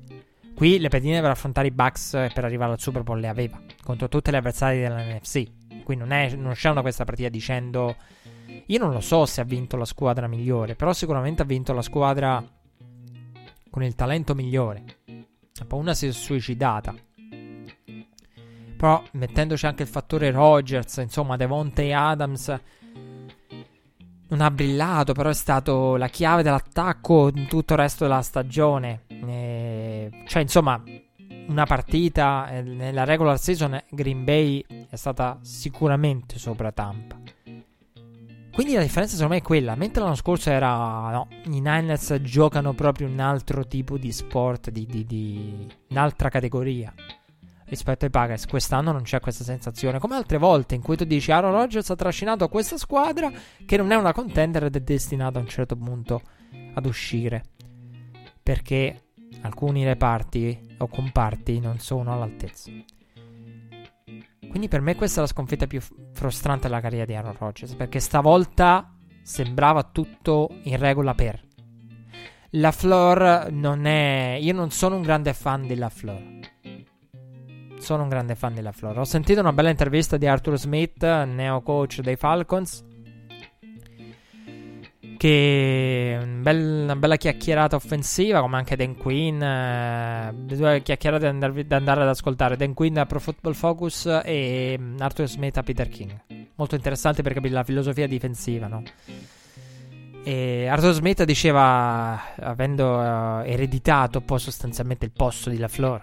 La Flora a me non era piaciuto quell'anno come arrivato, però la, l'Arthur Smith diceva giustamente quello che penso anch'io, la capacità della Flora di, adattare, di adattarsi al nuovo personale di valorizzare quello che ha con Devontae Adams.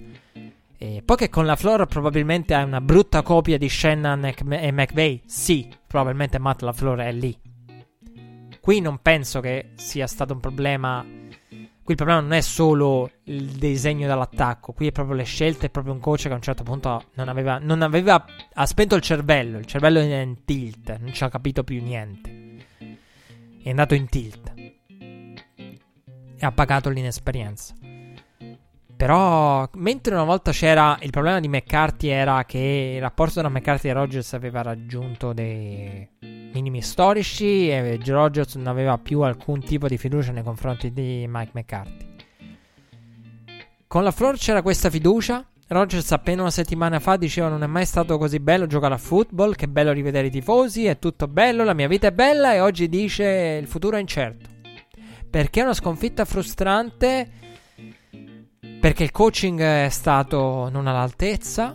E... Ehm, quindi c'è l'idea di un Aaron Rodgers che deve essere convinto, no? Com- dovete convincermi. E poi questa continua frattura è assurdo come i risultati mettano sotto la sabbia determinate cose che alla prima all'eliminazione poi puff, riescono. Aaron Rodgers, motivato da Jordan Love, perde e dice: Allora, Aaron Rodgers si analizza la sua uh, stagione e dice: Però aspetta un attimo, off season, draft, scelgono che fanno la mia riserva.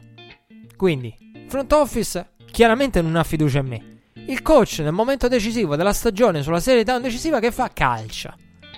Beh, se sei Aaron Rodgers magari ti girano un po' le palle.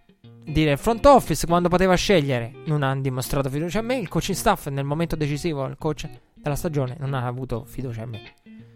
Lì è una decisione obbligata. Lì non è nemmeno una questione di fiducia. Lì è la floor and tilt. Non c'ha senso quella roba lì. E. Ehm, quindi lo capisco. Per me la, è la, la, sconfitta più frustrante della carriera di, di Aaron Rodgers che. È stata dura da vedere.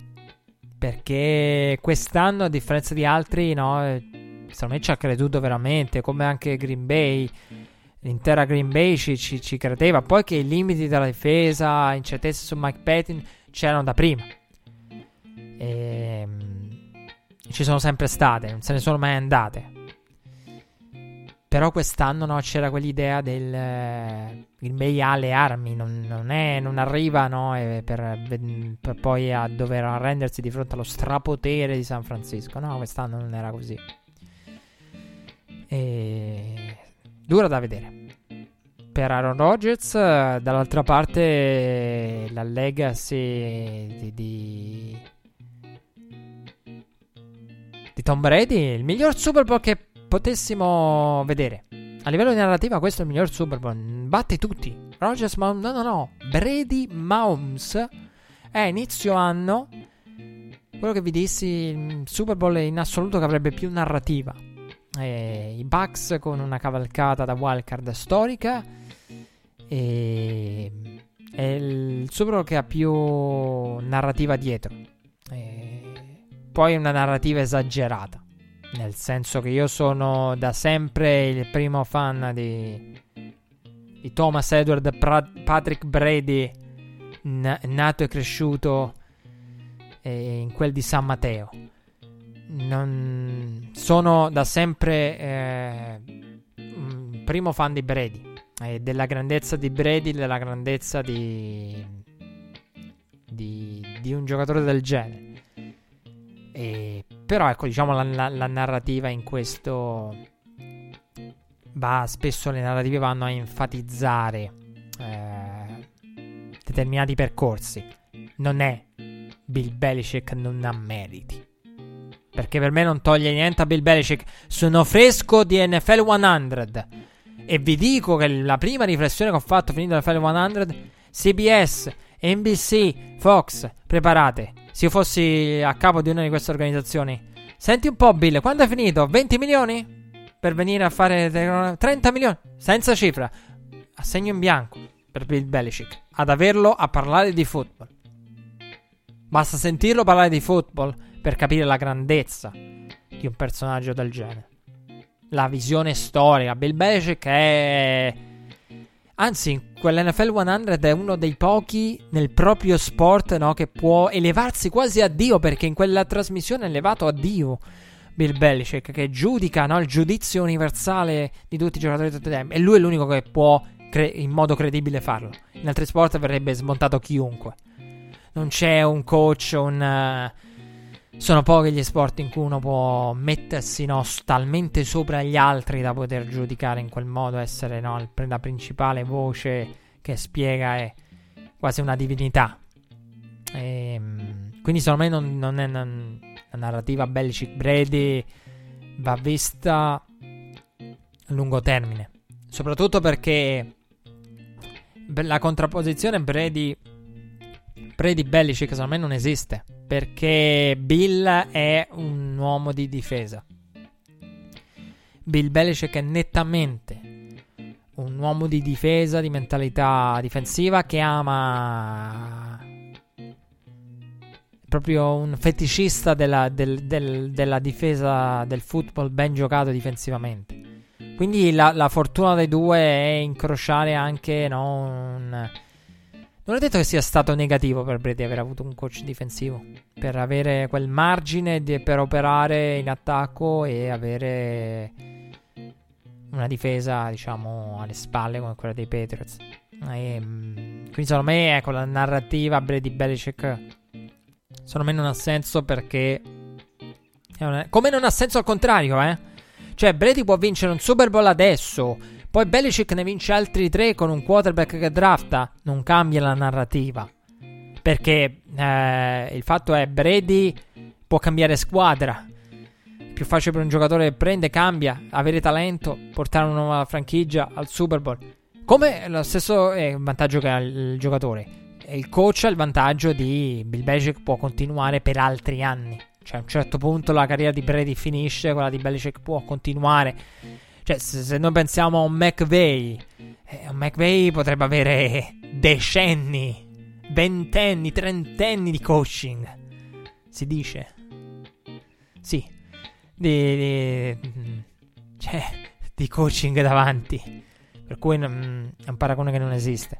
Perché uno può cambiare, avere una struttura plug and, plug and play come i Bucks, plug and play con ricevitori di livello e l'altro ha anni di carriera davanti e il fatto che i coach non invecchiano, i coach migliorano con il tempo, i giocatori no, oltre una certa età purtroppo no, il tempo va avanti non indietro, mentre i coach continuano ad accumulare esperienza e ne hanno veramente visti di tutti i colori. Quindi il Super Bowl con la migliore narrativa possibile. Patrick Mahomes contro Tom Brady, la prima squadra Tampa a raggiungere il Super Bowl in, in casa. E ai tempi raccontammo la cavalcata dei Vikings che sono stati più vicini negli anni recenti a farlo. I Seahawks sono stati più vicini al back to back, che invece dall'altra parte c'è comunque la storia. Perché o Tampa vince in casa, fa la storia. Brady, tra l'altro, bravissimo, è il primo Super Bowl. Primo giocatore da conquistare entrambe le conference. Arriva al Super Bowl entrambe le conference. Due team diversi per lui. Tanti primati tanti traguardi riservati a pochi o riservati solo a lui. E, ehm, sì, si è scherzato molto sul fatto che Brady eguaglia le vittorie della NFC di Rogers e Breeze combinati. Sì, eh, Brady è un titolo di NFC, combina mm, Rogers eh, sì, combinati. E quanto Rogers e Breeze in, in un'intera carriera passata in NFC. E, sì, questo sì. E, la statistica curiosa e, per capire anche come sia difficile, no? la, la, grandezza di Brady che uno dà per scontato, poi vai a vedere e dici tanto scontato non è, perché anche un Peyton Manning sarebbe dovuto sudare gli anelli. E tanto pure. E, tanti giocatori si sono dovuti sudare determinati traguardi. E quello che ha fatto Tom Brady a 43 anni, il più grande quarantenne della storia dello sport. Io lo dissi due anni fa e lo apprezzo, lo ammiro perché è riuscito ad andare avanti. Quando io mi sarei ritirato al suo posto, io andai in radio dopo il Super Bowl contro i Falcons a dire io, fossi Brady, appenderei tutto a chiodo. Perché una rimonta del genere finisco la mia carriera. Lui ne ha tirato fuori uno di Super Bowl vinto e mo ne disputa un altro che è pure il decimo. Quindi cioè, nel senso, ha tirato fuori l'impensabile. Tante persone avrebbero, avrebbero mollato, avrebbero lasciato anche dopo il Super Bowl vinto contro i Rams. Cioè, ci sono stati dei momenti in cui Brady avrebbe potuto lasciare. E invece lui ha tirato fuori anche con gli Eagles. E dopo gli Eagles, Red Flag iniziò la sua avventura. Io mi dissi, eh. Sicuramente è dura da digerire. La sconfitta per Brady era molto amareggiato. Mm, il quinto emendamento. E ho i miei momenti perché era frustrato dall'idea, chissà se ci tornerò. C'è tornato un anno dopo, c'è ritornato al primo anno con un'altra maglia. Cioè, questo ha il 47% di, in carriera di, super, di apparizione al Super Bowl rispetto alle stagioni. Ha una percentuale più alta Brady di arrivare al Super Bowl che corre di realizzare una tripla. Cioè, rendiamoci, questa è la statistica più bella della settimana. Regia, mettetela a verbale, scrivetela sui muri dello studio di Red Flag. Ehm... Brady ha più probabilità, ha più probabilità Brady di arrivare al Super Bowl in una stagione di NFL o corre di realizzare una tripla? Ha più probabilità Brady di arrivare al Super Bowl. Cioè, è assurdo! Che corre di realizzare da, dall'arco. Pazzesco. È, è, assurdo, continua ad avere questa. Un anno sì e un anno no. E, ehm, quindi, tanto significa tanto per lui. E, ripeto, lo eleva già secondo me a qualcosa di giordanesco. Poi, ma già il percorso che ha fatto, e eh, io già con il Championship sarei stato posso ribredi felice e contento. Che poi per il Super Bowl devi, devi essere aiutato sotto tanti punti di vista. E adesso il primo Super Bowl in casa. Contro Mahomes sarà molto difficile per i Buccaneers. Io vedo i Chiefs sinceramente favoriti. Mahomes è. Questa squadra è. Perché ha perso contro i Raiders. Ma se non avesse perso contro i Raiders sarebbe una delle squadre più perfette tra le imperfette che si siano viste negli ultimi anni. Squadra imperfetta perché subito è uscita, no? L'imbattibilità dei Chiefs è saltata subito. Ma se no, veramente sarebbe andata avanti con questa squadra con la discussione della, della perfezione. E, e quanto di veramente di, di una delle squadre più vicine alla stagione perfetta. Perché in una ha fatto riposare, una l'ha persa. Se dovesse vincere il Super Bowl eh, con i titolari è una sola sconfitta. E in una partita alla portata. Quindi. Però non ha avuto questa narrativa perché da subito non è stata imbattuta. E... Però è. Quello che hanno fatto negli ultimi anni i Chiefs e potevano anche essere tre i Super Bowl, eh. Benissimo. Raggiunti dai Chiefs. E vedremo. In ogni caso vedremo la storia. E sarà il back to back. Ripeto, per me è molto difficile. Secondo me è molto difficile. Per, uh, per i Buccaneers fermare Mahomes. E, però una cosa positiva per i Buccaneers c'è. Che il precedente è stato imbarazzante. Perché il precedente è stato veramente imbarazzante la peggiore dife- prestazione difensiva vista in un tempo rimane quella dei Bucks. Anche i Packers non sono riusciti a superare quanto fatto dai Bucks contro Tyreek Hill nel primo tempo. La peggiore mh, mm, difesa di Tyreek Hill l'hanno fatta i Bucks. Cosa imbarazzante.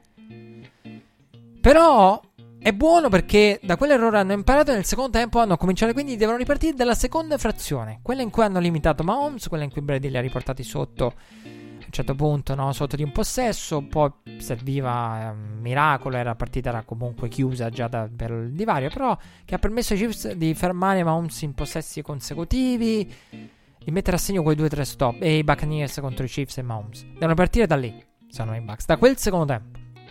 Eh, però il mio pronostico al momento in apertura, mancano ancora due settimane, ma è per i Kansas City Chiefs.